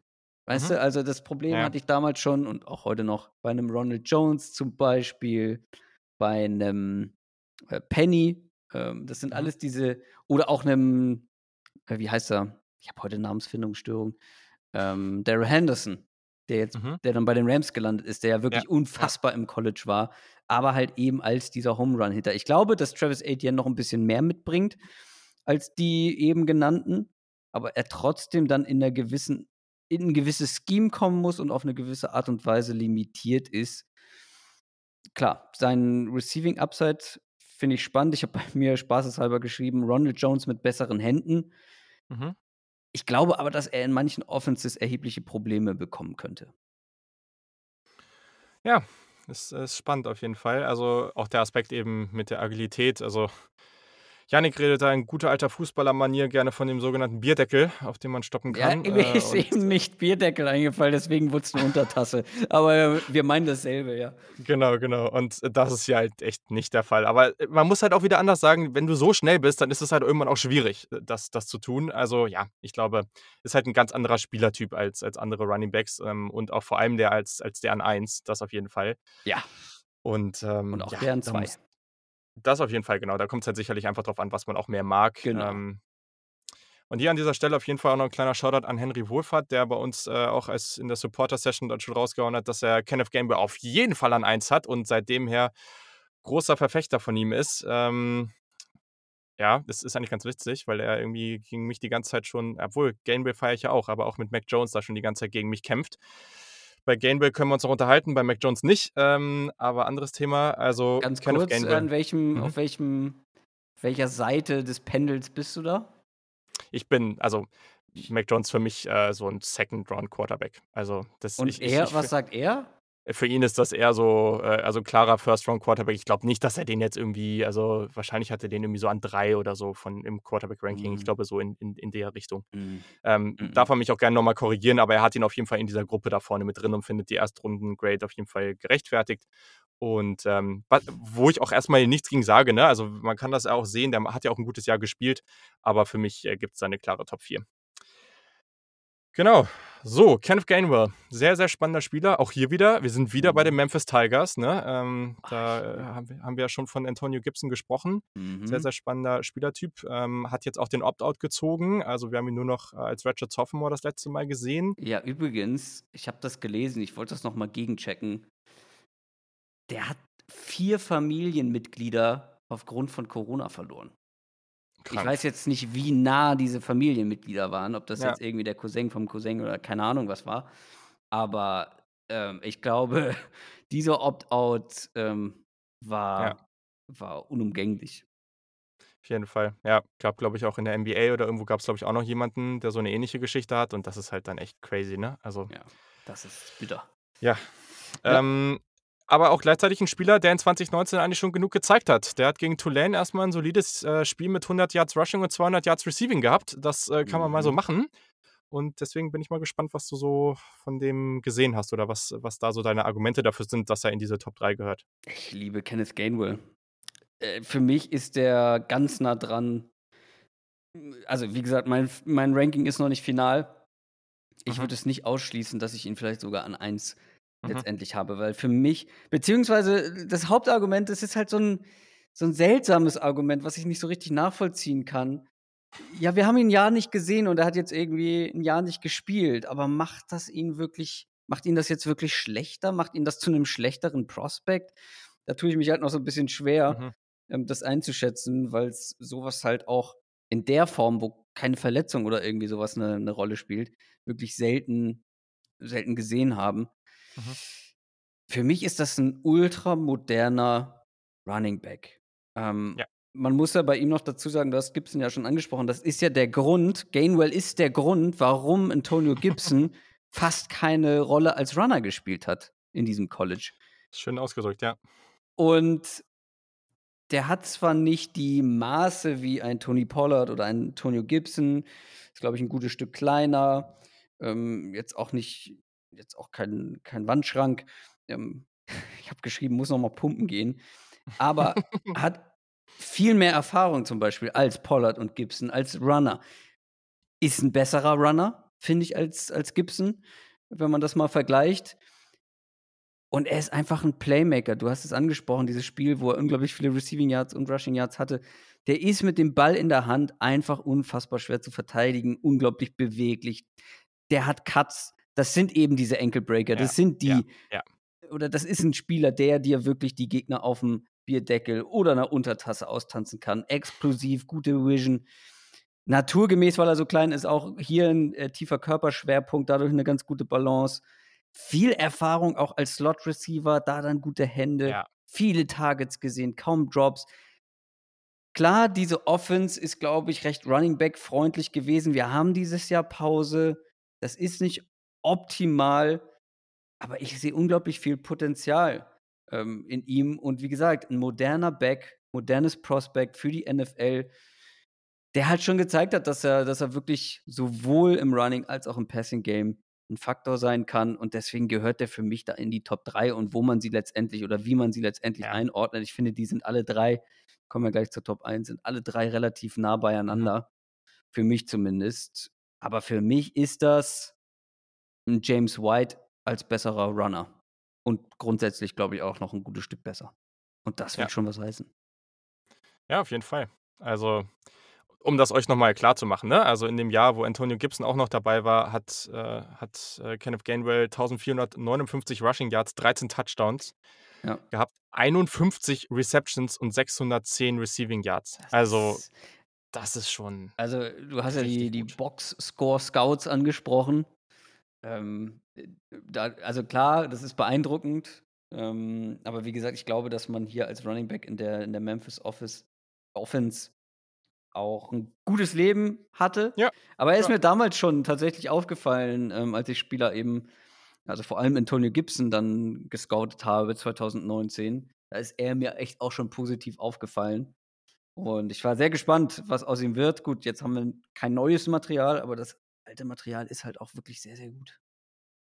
Ja, also voll. Ne? Der, der macht halt Catches außerhalb seines Frames. Es gibt gegen Tulane zwei tiefe Bälle auf ihn, die er so als Backshoulder-Passes fängt. Also das, das sind so Sachen, die siehst du halt normalerweise nicht. Ne? Und, und ja, du hast schon alles angesprochen. Der hat halt auch gute Instinkte, der läuft einigermaßen geduldig, ähm, der hat halt auch diese Exklusivität, der ist super shifty. Also alles, was man halt da wirklich sehen möchte, das bringt er mit. Und deswegen glaube, wird das äh, ein richtig cooler Spieler und auch für die Fantasy-Freunde da draußen ist das auf jeden Fall ein Kandidat. Gerade mit PPR und so weiter könnte das auf jeden Fall ein richtig guter, guter Spieler werden. Kommt drauf an, so. wo er landet, ne? Das wie ist die Konkurrenz immer, im Backfield ist, aber ist ja, immer, ich fände es spannend, wenn der irgendwo landet, wo die Konkurrenz echt überschaubar ist. Ich, ja. Also, ja, Potenzial ist da. Ja, und dann sind wir uns auch hier eigentlich bei der Nummer 1. Ich war mhm. lange Zeit nicht so ganz sicher tatsächlich, aber man muss sagen, dass Najee Harris, der als Five-Star und Nummer 1 Running Back in seiner damaligen Highschool-Klasse eh schon mit, mit viel Ankündigung reinkam, dann schon immer sehr physisch war und dann vor allem im letzten Jahr auf einmal gezeigt hat, dass der auch als Receiver ziemlich gut sein kann, obwohl der überhaupt nicht wie einer aussieht. Mhm das ist dann natürlich schon irgendwie ganz cool. Also ich, ich war lange nicht der größte Fan und dann auf einmal hat der so viel gezeigt, dass man dann leider nicht mehr drum herum kam und dass man dann irgendwie sieht, dass der Devonta Smith und Jalen Waddle und dann auch noch Najee Harris in der gleichen Offense spielen. Das ist halt auch einfach nur frech. Ja, also der, der kann halt sehr, sehr viel. Vielleicht ist das nicht der größte Burner äh, von allen. Also das ist jetzt sicherlich Nein. nicht der mit dem Home Run Speed, aber alles andere kann der eigentlich ziemlich gut, oder? Ja, also, ich war mir relativ schnell klar, dass er, äh, entweder Nummer 1 oder Nummer 2 ist. Ähm, Mhm. wie gesagt, Kenneth Gainwell ich deutlich später erst gesehen, aber Najee Harris ist, ist krass. Also ich glaube, ich habe selten eine bessere Vision von einem College-Back gesehen. Der trifft ganz oft, selbst auf engstem Raum, die richtige Entscheidung, ist super beweglich. Ähm, und das halt mit einer Größe. Eigentlich dürfte jemand, der so groß ist, nicht so beweglich ja. sein. Ja. Weißt du, was ich meine? Weil ja. dazu hat er eben auch noch eine solide Power. Und diese Mischung ist, glaube ich, unglaublich krass. Diese Vision, Größe und Power plus Beweglichkeit, dann noch ein gewisses Maß an, an Geduld und Spielverständnis. Plus, ah ja, das habe ich jetzt noch gar nicht gesagt, das waren ja nur die Running-Aspekte sozusagen, die Running-Attribute. Das, was du gesagt hast, das ist, das ist fast, also der wirkt fast wie ein Titan teilweise. Er hat einen ja, Catch. Hat auf einmal irgendwelche Jumpballs gefangen. Und ja, so, so ein also. Catch-Radius, unglaublich lange Arme und dann pflückt er da so 50-50-Balls von gestandenen Verteidigern ähm, irgendwie vor der Nase weg. Das ist jetzt kein geborener Route Runner. Deswegen meinte mhm. ich auch eher so Tight mhm. End Feeling, wenn man ihn so als, als Receiver sieht. Mhm. Ähm, aber das ist schon eine ganz, ganz spannende Mischung. Ich finde aber, und deswegen bin ich auch insofern von dieser Running Back Klasse ein bisschen enttäuscht, dass die Spitze sozusagen limitiert ist. Also es ist selbst Najee Harris hat von mir kein das ist niemand, wo ich sage, der muss irgendwie in Runde 1 gehen. Mhm. Der wird wahrscheinlich in Runde 1 gehen und dann werde ich auch das nicht großartig kritisieren. Außer er geht Top 10. Dann wahrscheinlich schon. Ähm, aber also für mich ist er so an der Grenze, so Anfang Runde 2, Ende Runde 1, wo man überlegen kann, ihn zu nehmen, mhm. weil ich finde, auch er hat echt Fragezeichen, weil du hast es jetzt so nebenbei angesprochen, er ist nicht der krasseste Burner. Najee Harris ist alles andere als explosiv. Najee Harris ist ja Speed, aber auch Explosivität. Da zum Beispiel fand ich, dass er 2019 deutlich mhm. besser aussah. Und das ist dann mhm. natürlich auch eine, eine gewisse oder einen gewissen Grund, gewisser Grund, da nochmal genauer hinzuschauen ähm, als, als Team. Warum ist jemand in einem Jahr deutlich explosiver als in dem Jahr danach? Mhm. Gab es hier Verletzungen? ähm, war er angeschlagen oder hat es mit einer ja, mit einer Gewichtszunahme zu tun, weil irgendwie mehr Muskeln aufgebaut wurde. Das habe ich jetzt nicht so auf dem Schirm, keine Ahnung. Aber das ist natürlich was, wo man, wo man irgendwie sich so ein Fragezeichen macht. Ähm, und halt, wie gesagt, die Explosivität, aber trotzdem diese Mischung ähm, von all den anderen genannten Sachen ist halt echt sehr spannend. Und wie gesagt, die Vision ist herausragend.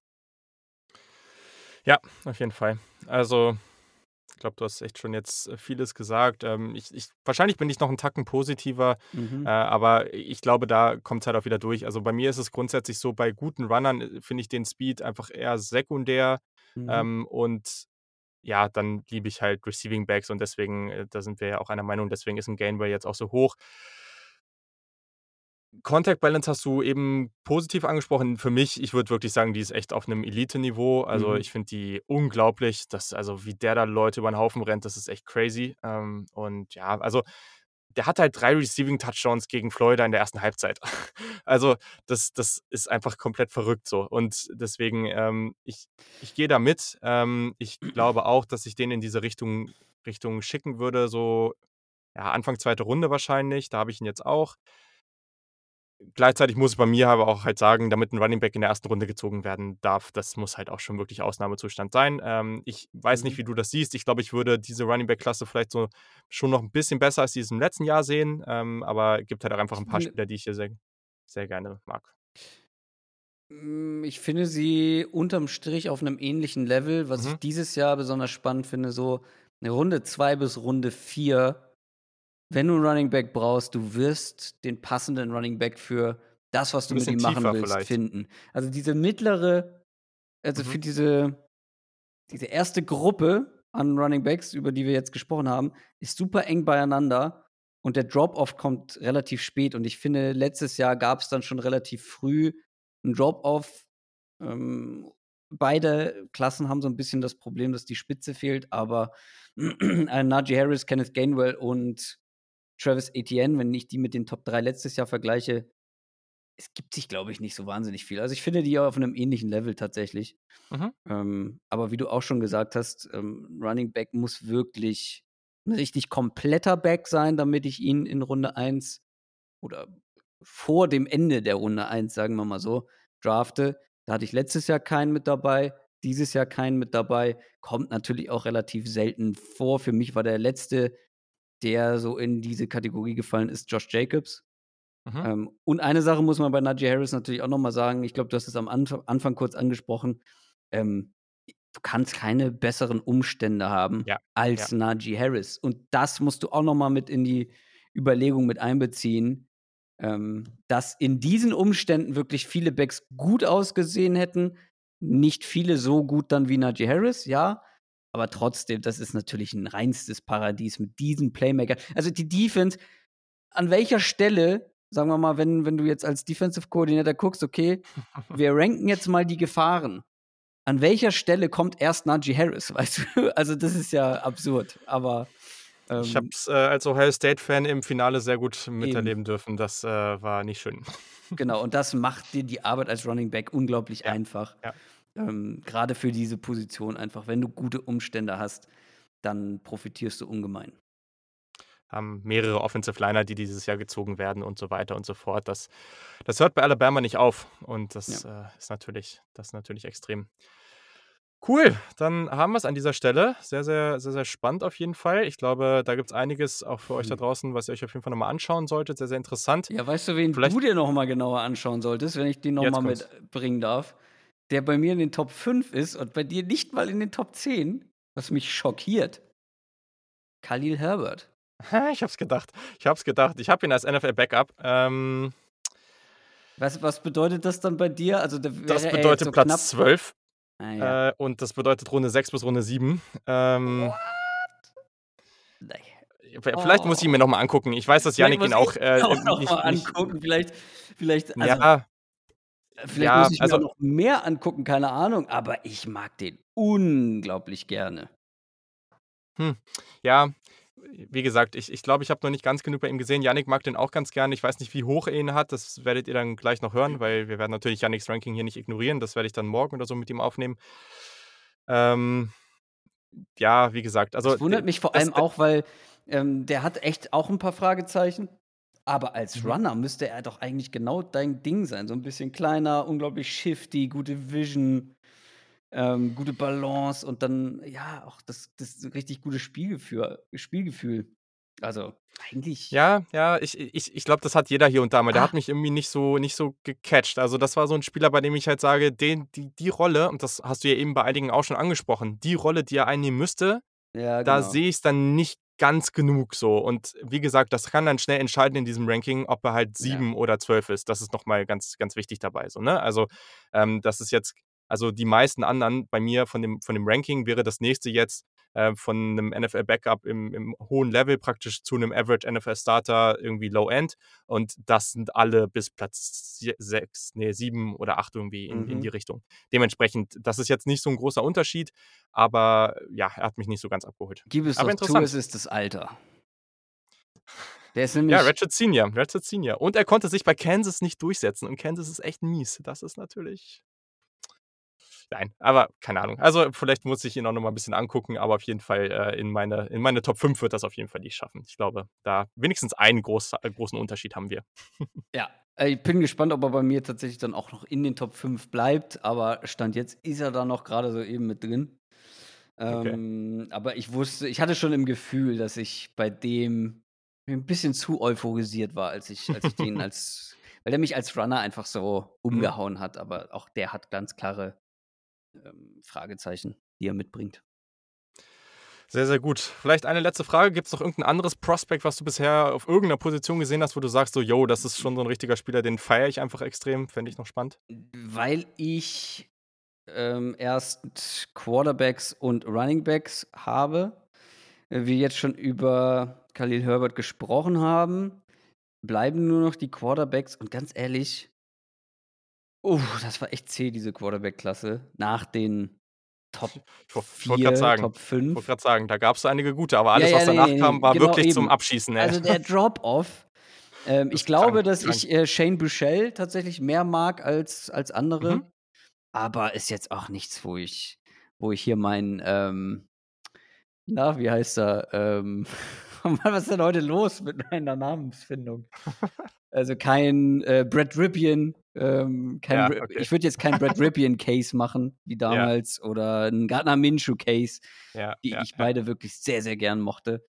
Ähm, aber ich habe schon gemerkt, dass Shane Buchel etwas, bei mir etwas positiver aufgefallen ist als bei vielen anderen, aber pff, ja, das äh, ist fair. Hatten wir auch lange und viel drüber geredet, jetzt gerade auch aus College-Perspektive, ganz witziger Spieler auf jeden Fall, ähm, den wir auch mochten. Ich hatte dem eigentlich bei dem auch noch so ein bisschen Hoffnung, aber ja. Da ist so Potenzial, glaube ich. Ja, ähm, das wirkt alles noch sehr roh. Mhm. Ähm, ich bin. Ja, und ich glaube, dafür ist er einfach schon zu lange am College, damit man also, wenn der jetzt irgendwie das dritte Jahr da gewesen wäre und man sagt, okay, da ist Potenzial und der ist noch roh, aber ich glaube, ja. der war schon fünf Jahre da und ja. das ist nichts, was du nach fünf Jahren College irgendwie anführen solltest. Fair, genau. Und ohne jetzt zu viel zu, vorwegzunehmen, weil da sprecht ihr ja noch drüber, du mochtest aber die Top 4 auch sehr gerne. Ich mochte die Top 3 sehr gerne. Ah, ähm, Och, das, das ist ein Teaser hier. Das ist. Äh, ja, gewusst wie. Ähm, ja, ich mag die natürlich die Top 3. Ähm, da kommt man gar nicht dran vorbei. Ich mag Zach Wilson wirklich sehr gerne. Äh, mhm. Muss ich zugeben. Und ähm, ihr habt schon über die Quarterbacks gesprochen, ne? Sehr ausführlich, ja. Mhm. Mm, ich habe echt Zweifel bei Trey Lance. Ich habe echt Zweifel. Interesting. Ähm, ist nicht so, dass ich, ähm, dass der jetzt weit hinter den Top 3 zurück ist bei mir. Aber ich finde, die Top 3 sind dann noch mal echt ein, ein Stück was anderes irgendwie. Und Mac Jones, Spannend. na, nee. Ja, Spannend. Also James und, und Yannick haben die auf die Folge zu dritt gemacht. Wir haben nur über vier Quarterbacks sehr, sehr ausführlich gesprochen und die haben den, die haben Lance sogar an zwei. Und ich habe sehr mit mir gerungen, äh, ihn, also ich habe den praktisch gleich auf mit Wilson, weil ich da echt viel sehr, sehr echt? Spannendes bei ihm sehe. Ich okay, finde den krass. unglaublich ja. spannend, einfach auch mit dem Alter. Ähm, ja, wenn du irgendwann nochmal Zeit findest oder so, kannst du ja, kannst ja mal reinhören in, in die Argumentation, ja. die wir da gebracht haben, ähm, weil wir es auch sehr, sehr ausführlich auseinandergenommen haben. Ähm, aber ja, ich glaube, bei den Vieren, da, da, hat jeder so seine Lieblinge und, und das, das ist völlig natürlich, aber auf jeden ja, Fall eine super Wilson. spannende Klasse. Ja, also wie geht das nicht? Also wir sind hier ja eh seit, seit letztem Jahr früh äh, haben wir die, die Hype Train Gifts rausgeholt, äh, weil Zach Wilson ist einfach so spaßig, also ja, da geht Mann, echt nichts dran das, vorbei. Es macht einfach nur Spaß, dem zuzugucken. Safe, ja. Perfekt, sehr, sehr cool. Ja, dann auf jeden Fall vielen Dank. Äh, es gibt äh, Gerüchte, dass wir uns in, in dieser Pre-Draft-Phase vielleicht nochmal hören. Äh, mal gucken, äh, ob das dann auch hinhaut, aber ich ja. hoffe es sehr. Und genau, dann vielen Dank, dass du am Start warst. Ja, sehr gerne. Hat mal wieder sehr viel Spaß gemacht. Mir auch, genau. Und an dieser Stelle geht es auf jeden Fall natürlich noch weiter. Äh, Yannick darf natürlich auch noch sein Running Back Ranking präsentieren. Wird diese Folge dann etwas länger, aber ja, wir haben ja Zeit und ihr mögt Running Backs, deswegen sprechen wir jetzt auch noch über sein Ranking.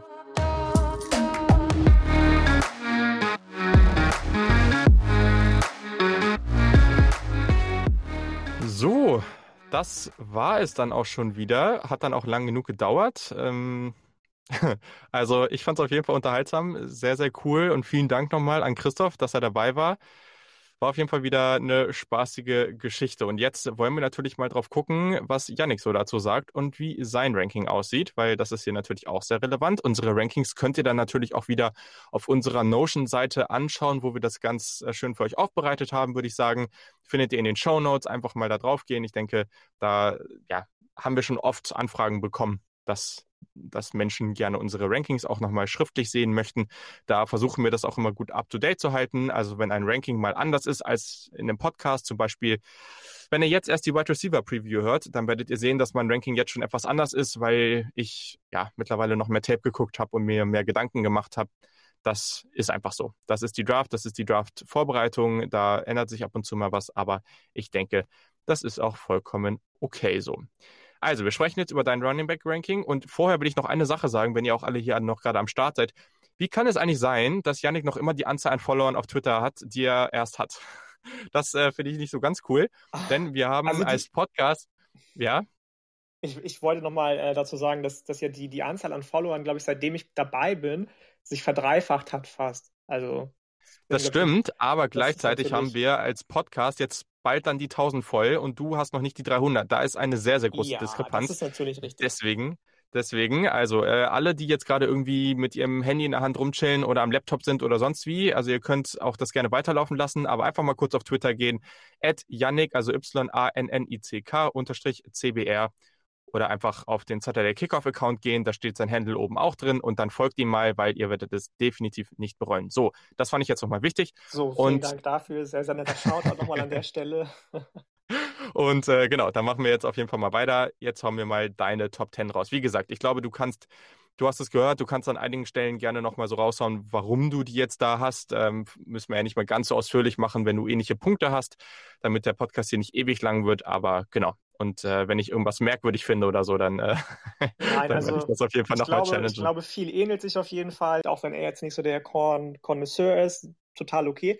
Ihr habt, glaube ich, über irgendjemanden gesprochen, noch am Anfang, ganz kurz bevor wir mit den Runningbacks anfangen, kurzes Nerdwissen irgendwie, ein Basketballer, der auch ein Opt-out gezogen hat irgendwie, beziehungsweise bei dem ganz viele Familienmitglieder auch an Covid erkrankt sind, gestorben sind und so weiter und so fort. Habe ich das richtig im, im Kopf irgendwie? Ja, ich, ich äh, glaube war, auch. War Carl war, Anthony das, Towns, glaube ja, ich. ich wollte gerade sagen, in dem Moment ist es mir auch eingefallen, das stimmt. Von den ja, Minnesota Vikings und der Spieler, den Timberwolf, Christoph ja. noch im Kopf hatte, von den Oakland Raiders, das war äh, Lynn Bowden Jr. Ah, Mensch, ja, da. Siehst du, dafür, dafür ist der Yannick am Start. Da ja, er jetzt der hat, ja, der ja sogar Quarterback gespielt, bei denen, weil sich doch ganz viele verletzt haben. Ja. Und ja. in seiner letzten Saison war er dann Quarterback, ist aber eigentlich fast nur gelaufen. Hat nie gepasst, gefühlt. Ähm, dann lass uns doch gleich mal mit meinem Ranking anfangen. Ich glaube, mhm die 10 hattest du genauso. Ich habe äh, Jamal Jefferson an 10. Das ist. Ach, witzig. Ja, genau. Ich habe äh, dem sehr, sehr gerne zugeguckt. Es ist noch ein sehr, sehr junger Running Back, was du ja auch schon, glaube ich, rausgestellt hast. Der war für mich so ein bisschen der Running Back auf dem Tape, was ich gesehen habe, wie Amon Ra St. Brown für die Wide Receiver war. Der konnte irgendwie alles, aber nichts so wirklich überragend, was ihn herausstechen lässt. Ähm, vielleicht wird das ja noch. Er ist noch sehr, sehr jung. Ich glaube sogar erst 20 oder 21. Wenn er das richtige Coaching bekommt in der NFL, glaube ich, dass der richtig, richtig gut werden kann. Für die 10 hat es auf jeden Fall gereicht und das war tatsächlich, fand ich, eine der positiven Überraschungen, weil ich erwartet hätte, dass ich zum Beispiel andere Leute, die ihr auch nicht genannt habt, die bei mir auch nicht kommen werden, höher habe als den, aber es war dann nicht so. Ja, okay, spannend. Ähm, Finde ich, finde ich völlig fair, ehrlich gesagt. Also habe ich jetzt auch nicht so, äh, so viel persönlich zu, zu sagen. Also ihr habt ja von mir schon alles zugehört, deswegen macht einfach mal weiter. Spieler, der bei euch auch schon kam, Mississippi State, Kylan Hill. Ich weiß jetzt nicht mehr genau, wer von euch beiden den höher hatte, ob ihr den in der gleichen Range hattet. Ich habe ihn jetzt am Ende an neun, weil mir einfach so diese dieses, ähm, dieses Shift-Design und dieses nur ein Speed haben oder eben nicht so Shift-Design, nur ein Speed haben, dann für mich mehr reicht. Also ich mochte mhm. den auch sehr gerne, aber mehr dann auch nicht. Also war auch sehr produktiv am Mississippi State.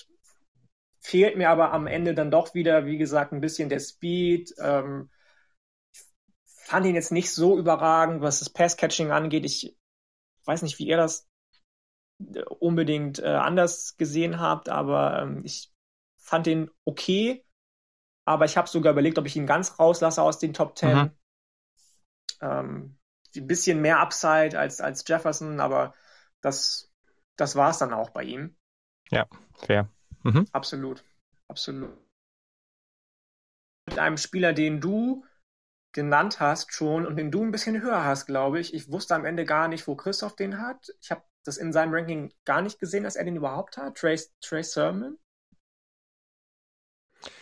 Äh, ja, er hatte, glaube ich, gesagt, dass er den ähnlich hat wie ich, ähnlich. aber äh, okay, ja, also ich, ich ja. glaube auch so in die Richtung, würde würd ich jetzt mal behaupten. Ja, ja. Auf jeden Fall bei mir an 8. Du hattest ja, glaube ich, als so kleinen Kritikpunkt am Anfang, dass er so ein bisschen erst gar nichts gezeigt hat und mhm. dann relativ viel gezeigt hat. Gegen ähm, Northwestern fing das an, das ging dann weiter in den Championship äh, Games beziehungsweise Playoff Games, wo sie nachher verletzt hat.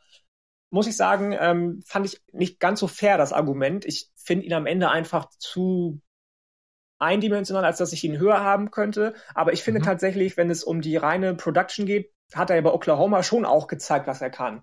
Also dieses, der war ja Graduate Transfer, glaube ich, soweit ja, ich weiß, ja. von Ohio State, hat schon auch geliefert bei Ohio State. War jetzt nie so der Überbulldozer, der irgendwie 1200, 1300 Yards erläuft. Aber das mag auch an Lincoln Riley einfach liegen, dass der einfach viel mehr mit Passkonzepten arbeitet in der Big 12 und jetzt nicht so auf starke Runner setzt, hat sich vielleicht erst jetzt diese Saison geändert mit Ramondre Stevenson, der übrigens auch nicht vorkommt, den ich auch sehr gerne mochte, aber der auch nicht in meinem Ranking ist. Bei euch war er, glaube mhm. ich, auch nicht drin. Nee. Ähm, genau, also den, habe ich an acht.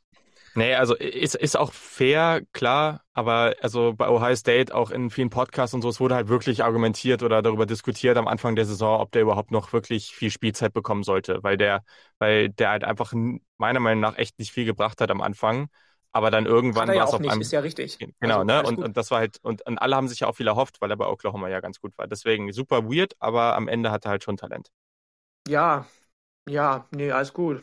Alles gut. Mhm. Ähm, mein nächster Spieler, und das fand ich relativ tatsächlich, dass du den gar nicht hattest. Ich war mir schon klar, dass du ihn gar nicht hast und dass Christoph ihn am Ende so hoch hat. Ganz hoch habe ich ihn nicht. Er meinte, er hat ihn jetzt in den Top 5. Mhm. Er hat aber auch erst irgendwie 10 oder 11 Leute gesehen. So, ne? Also das muss man dazu vielleicht auch sagen. Das ändert sich bei ihm vielleicht noch. Ich habe den tatsächlich an sieben und ich habe schon ungefähr so 20 Running Backs mir angeguckt. Ähm, das ist Khalil Herbert ich habe nicht so viele Schwächen bei dem gesehen, wenn ich ganz ehrlich bin. Der hat eigentlich alles, was ich haben möchte, von einem gute Vision, der läuft gute Angles, die Breaks, die er setzt, sind gut, die Cuts, die er setzt, sind gut. Ich mag eigentlich, obwohl er so klein ist, wie physisch er ist. Es gibt ja durchaus andere Running Backs noch, unter anderem zum Beispiel Puka Williams, den ich auch gar nicht in meinem mhm. Ranking habe, dem ich sehr gerne zugeguckt habe, die aber super unphysisch sind. Er im Gegenteil, er ist eigentlich, finde ich zumindest, ziemlich physisch. Wenn ich gerade Puka Williams angesprochen habe, das war ja, glaube ich, so dein Totschlagargument für ihn, dass er sich da nicht durchsetzen konnte. Mein Gott, wenn Puka Williams einfach besser zum System passt und in die Big 12 besser reinpasst, dann war es legitim, ja. irgendwie zu sagen, finde ich, dass er sagt, ich transferiere jetzt zu Virginia Tech. Ähm, das machen ja einige Spieler heutzutage, wenn dieses One-Time-Transfer-Approval mhm. durchzugehen scheint. Also das fand ich jetzt nicht so wild, dass er sich da nicht durchsetzen konnte. Manchmal passt auch das Umfeld einfach nicht. Ich glaube, dass der relativ groß werden kann in der NFL tatsächlich. Und wenn es nur am Anfang ein Returner ist, die haben ja auch schon einen großen Impact heutzutage. Voll. Also ich, ich, glaube, hier ist wirklich so ein Fall, das ist so ein Spieler, den muss ich mir noch mal ein bisschen mehr angucken. Also wenn ihr den auch beide so hoch seht, ich habe da echt nicht viel gesehen bei dem tatsächlich. Also boah, ich, ich weiß es nicht. Also ich vielleicht habe ich da auch noch nicht das richtige Tape geguckt oder so. Ähm, ja, oder wir das falsch, das kann ja auch sein. Ne? Also wie gesagt, es gibt immer, das haben wir schon ein paar Mal gesagt jetzt hier in dem Podcast, es gibt immer die Sichtweise und die Sichtweise ja. und keine von beiden ist genau richtig. Vielleicht haben Christoph und ich nur geiles Tape geguckt von ihm und du hast nur Shitty Tape geguckt von ihm. Das kann ja alles passieren. Definitiv, ähm, aber ich bin auch grundsätzlich ein Fan davon, jetzt nicht immer nur die schlechten Seiten zu sehen, so, ne? Also das ist auch nicht der richtige Ansatz, weil wenn der Spieler dann im richtigen System genutzt wird, dann dann kommen halt auch die Stärken eher zum Vorschein. Ich muss halt sagen, für mich ist das halt auch bisher auf Tape so ein Spieler gewesen, der halt, ja, in diese Kategorie ist im College halt spektakulär, aber kann das halt mit dem, was er hat, nicht auf das nächste Level transferieren. So habe ich es ein bisschen gesehen. Aber wie gesagt, also würde ich jetzt nochmal mit Vorsicht äh, reinnehmen, weil ja, ich, ich glaube, grundsätzlich muss ich halt eh sagen, wenn, wenn wir bei den Running Backs irgendwann in die Kategorie Platz 7, 8, 9, 10 kommen, dann würde ich die selber als GM wahrscheinlich eh nicht vor Tag 3 äh, irgendwie Runde 4, 5 ziehen. Nee, äh, gar nicht, brauchen wir gar nicht drüber reden. Ich auch nicht. Genau, also, genau. Das deswegen, sind auf gar keinen Fall Spieler, die ich jetzt schon in den ersten drei Runden ziehen würde. Definitiv nicht. Genau, deswegen mu muss man das eh so sehen, wenn ich sage Runde 6, dann ist das gar nicht so weit, so extrem weit weg. Aber ja, ich, ich werde mir den nochmal angucken. Für Panther und Kicker wäre das ziemlich gut. Das ist richtig. Aber ja, genau. Ja, das äh, war X, soweit ich weiß. Und ähm, dann kommen wir auch schon zu der Nummer 5. Ich glaube, wir ähneln uns in den Top 5 wieder sehr, bis auf die Tatsache, dass du denjenigen, den ich an 5 habe, an 6 hast, glaube ich. Ähm, das ist nämlich Michael Carter mhm. von UNC. Ich glaube, wir haben beide beiden Running Backs sehr, sehr gerne zugeguckt von UNC. Nicht nur geschuldet deswegen, dass wir UNC-Sympathisanten sind, die eine wirklich grandiose Saison gespielt haben. Ähm, das Ding ist halt bei Michael Carter, dass, dass er vielleicht so ein bisschen unter Javonte Williams vielleicht sogar fast gelitten hat. Also ich mhm. habe definitiv das Gefühl gehabt, dass er immer die relativ kurzen Wege bekommen hat, während Carter dann mehr so die explosiven Plays freigespielt bekommen hat. Andersrum Williams, Entschuldigung, er hat, glaube ich, auch über 1000 Yards und dann nur ja. in Anführungsstrichen neun Touchdowns, soweit ich weiß, gelaufen. Bei Javonte Williams ist es das Doppelte an Touchdowns, die er erzielt hat, allein durchs Laufen und dann auch noch durchs Passcatching, glaube ich, vier oder fünf. Ich habe die Zahl gerade gar nicht so genau auf dem Kopf, im Kopf. Ähm, was mich bei Carter ein bisschen stört, ist tatsächlich auch seine Physis beziehungsweise Nicht-Physis. Der sieht relativ kompakt aus, aber ist dann eben doch, was ihr auch schon gesagt habt, relativ klein. Auch mhm. für einen Running Back. Klar, die sind immer nicht die größten, aber irgendwie so deine sechs Fuß, fünf, elf sollte man dann schon irgendwie haben. Ich glaube, er ist bei 5,9 oder 5,10. Ich weiß es gar nicht mehr so genau. Ja, was du also, gerade aufgeschrieben hast. Ja, er ist 5,8 tatsächlich nur. 5,8 ähm, sogar nur. Aber, äh, boah, aber da weiß ich gar nicht. Ich weiß nicht, ob ich beim Running Back das so wichtig finde, weil gerade wenn du dann halt relativ breit gebaut bist oder so, dann, ja, als, dann hast du halt auch einen, einen tiefen Körperschwerpunkt. Also, weiß ich gar nicht, logisch. ob ich da so heftig mitgehen würde. Aber klar, also teilweise würde ich fast eher sagen, wenn du halt 6-1 oder sowas bist, dann, dann ist es schon fast garantiert, dass du zu aufrecht läufst. Also das, ja, das ja, geht in beide Richtungen. Ja, fair auf jeden Fall, aber ich ähm, denke mir dann halt doch noch relativ oft, ähm, dass ich mir auch die Defensive Tackle angucke, gegen die die Leute spielen müssen. Und wenn ich mir dann Fletcher Cox angucke, zum Beispiel, dann sehe ich nicht, wie Carter da vorbeikommt. Läuft also, ihm durch die Beine. Ja, ja. Das wäre natürlich die witzigere äh, Art und Weise, definitiv sich durchzusetzen, aber dann sehe ich halt bei dem schon, schon Schwierigkeiten. Das ist jetzt nicht ganz fair tatsächlich, weil ich noch zwei Spieler ein bisschen weiter oben habe, die ähnliche Körperbauten haben oder vielleicht sogar noch ein bisschen weniger breit sind. Also Carter ist ja jetzt eher klein und nicht eher schmal. Also der, der ist schon auch gut breit gebaut, auf, gar, auf jeden Fall. Ähm, aber bei anderen Leuten sehe ich einfach mehr Upside auch, definitiv. Mhm. Unter anderem bei Javonte Williams, zu dem habt ihr alles gesagt, das ist meine Nummer vier. Ich habe lange überlegt tatsächlich, muss ich sagen, ob ich den sogar an drei setze, weil mir bei dem so viel so gut gefallen hat. Eigentlich alles, muss ich tatsächlich gestehen. Das war so ein bisschen mein, mein kleiner Crush auf, auf Running Back. Und jetzt muss ich nochmal kurz, genau, so, ähm, was mir am besten gefallen hat, war eigentlich schon so sein, du hast eben bei Michael Carter den Körperschwerpunkt angesprochen, bei Javonte Williams ist er nicht ganz so tief, aber auf jeden Fall hat er auch eine unfassbar gute Balance, der ist unfassbar schwer zu Boden zu bringen, eigentlich so ein richtiger, ich hab, weiß gar nicht, wie man das nennen soll bei Running Backs heutzutage, das ist fast schon despektierlich, eigentlich wenn man Bulldozer sagt, irgendwie das wird dem nicht so gerecht, weil er eigentlich nicht so eine brutale Dampfwalze ist, aber so einen mächtigen Running Back tatsächlich habe ich in der mhm. ACC lange nicht gesehen, selten gesehen. Ähm, das ist eigentlich so das Totschlagargument gewesen dafür, dass ich den über Carter habe am Ende und ähm, ist dann, wie gesagt, meine Nummer. Warte mal, jetzt muss ich mal kurz überlegen, ist das dann meine 5? Nee, Carter war auch meine 6. Williams ist meine 5. Mhm. So, sorry, jetzt hatte ich gerade kurz einen zu viel schon abgehandelt. Und die Top 4 sind dann, glaube ich, tatsächlich sogar fast ähnlich oder identisch. Also ich habe auch Dimitri Felton noch in meinen Top 5, nämlich an Platz 4.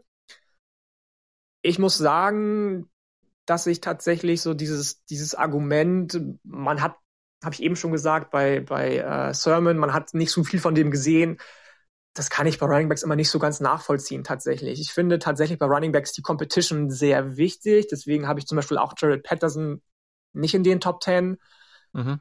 Das ist einfach ein Typ, der in seiner Peer Group in der MAC einfach allen überlegen war und ich, also ich mochte den als puren Runner, aber das war es dann zum Beispiel auch. Ähm, bei, bei Dimitri Felton hast du eigentlich alles schon gesagt. Der ist elusive, der ist shifty, hat gute Hände, weiß sich durchzusetzen, sowohl als Runner als, als auch irgendwie am Catchpoint. Route Running ist mehr als in Ordnung, hat auf beiden Positionen schon Erfahrung sammeln können. Also wenn man den nicht in den Top 5 hat, dann weiß ich auch nicht. Also auch ohne, dass er den Hype jetzt bekommt, den er bekommt. Ich glaube, vorher hätte ich ihn auch schon in den Top 5 gehabt. Also safe. Ich habe kaum eine Schwäche bei dem gesehen tatsächlich ja, es ging auch einfach nur um das ganze Thema, dass er halt vorher mehr als Receiver fast gespielt hat. Äh, und, und letztes Jahr, also das waren halt jetzt auch die wenigen Spiele, ne? sonst hätte er auch seine 1000 Rushing Yards gehabt, aber er hat halt nie diese, wenn, wenn da jetzt jemand einfach auf seine Stats guckt und sagt, boah, der hat ja irgendwie nie richtig viele Rushing Yards gehabt und alle erwarten eigentlich bei einem Running Back im College, dass der zumindest mal seine 1000 äh, oder mehr Yard Saison hat, dann ja, das meine ich eigentlich einfach nur damit. Also ich habe da eh überhaupt kein Problem. Ja, nee, fair. Also, aber ihr habt es ja eben halt auch schon bei Gibson gesagt zum Beispiel, ne, bei Antonio Gibson, den wir jetzt ja. fürs Washington Football Team sehen und der Woche für Woche für Woche die Leute begeistert. Ähm, und wenn du ein moderner Running Back bist, da sind wir uns glaube ich alle einig, musst du den Upside haben im Passing Game, wenn du mehr als den Upside hast, so wie Felton ihn hat, sondern äh, sogar vielleicht auch schon noch eher den Running Upside hast, als dass du Pass Catching Upside hast, weil da geht's nicht viel besser.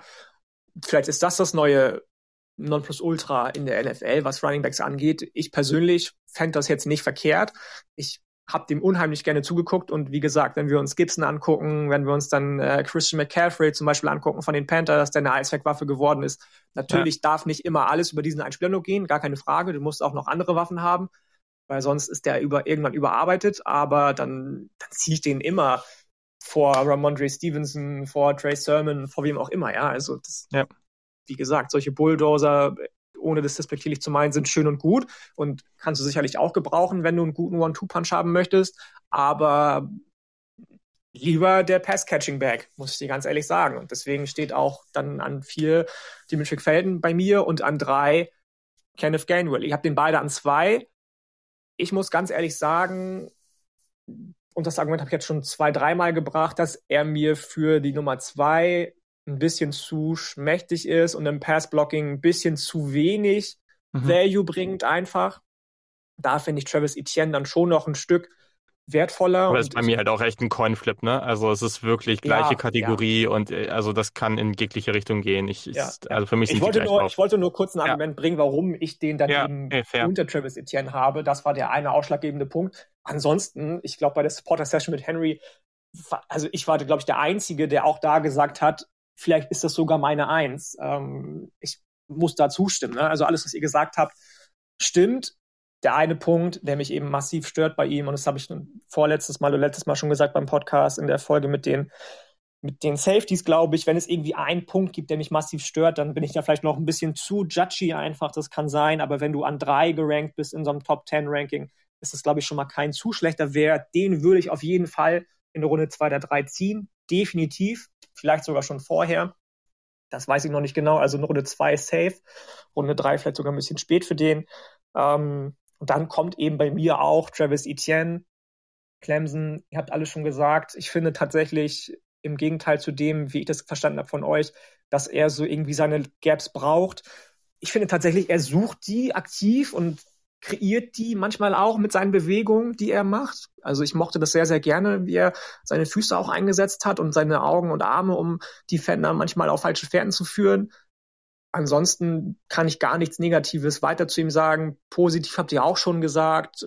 Aber wenn du dann jemanden hast wie Najee Harris, den auch ich an eins habe, dann, dann bist du halt nur die zwei. Also das, das klingt jetzt unfair Travis Etienne gegenüber, aber wenn du eben so wie du schon gesagt hast, vielleicht nicht der Running Back bist mit 6-0, 6-1, der eigentlich die perfekte Größe hat, sondern 6-3 ist der, glaube ich, sogar, oder 6-4, ich weiß es gar nicht genau. Ähm, sehr, sehr groß und sehr, sehr schwer auf jeden Fall.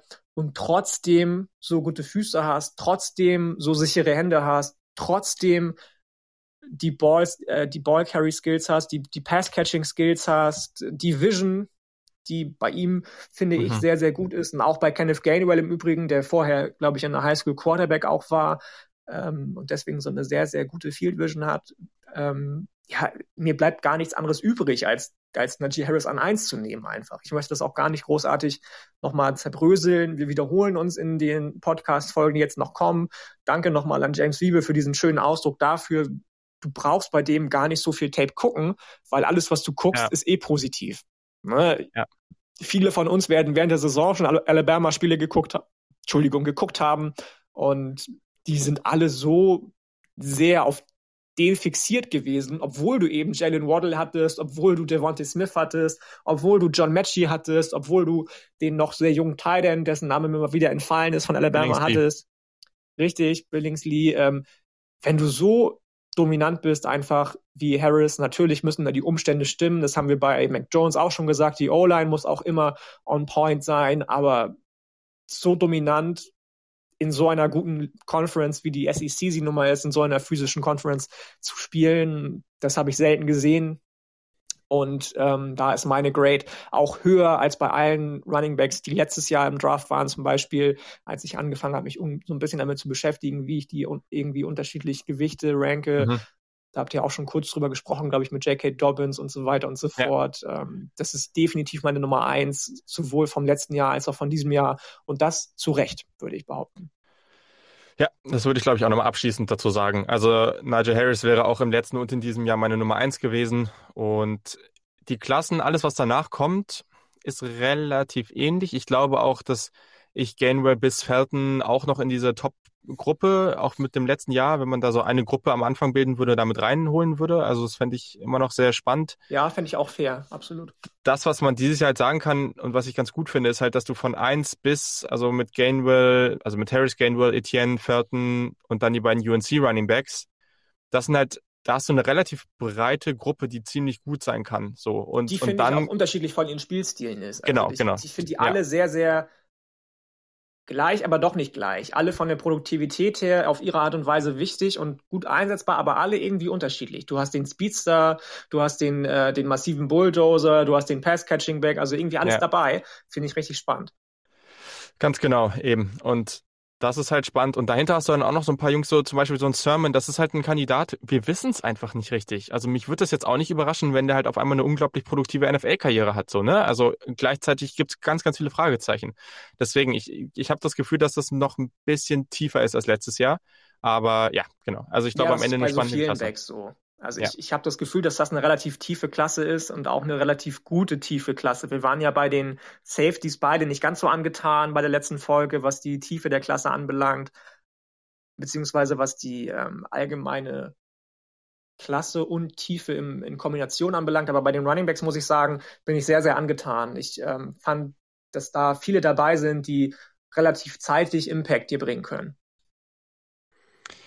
Okay, dann habe ich jetzt noch eine abschließende Frage, bevor wir zu den Teamleads übergehen. Und zwar haben wir letztes Jahr, ja, jetzt, jetzt fällt mir sein Name hier wieder nicht ein, äh, James Robinson, so heißt er nämlich. Ähm, wir haben jedes Jahr so den einen oder anderen Running Back, der halt vielleicht sehr spät vom Board geht, der undrafted geht und der dann eben doch irgendwie eine Starterrolle übernehmen kann und vielleicht auch für Fantasy sehr relevant werden kann. Welcher Name, also wenn du jetzt einen, jetzt musst du einen sagen.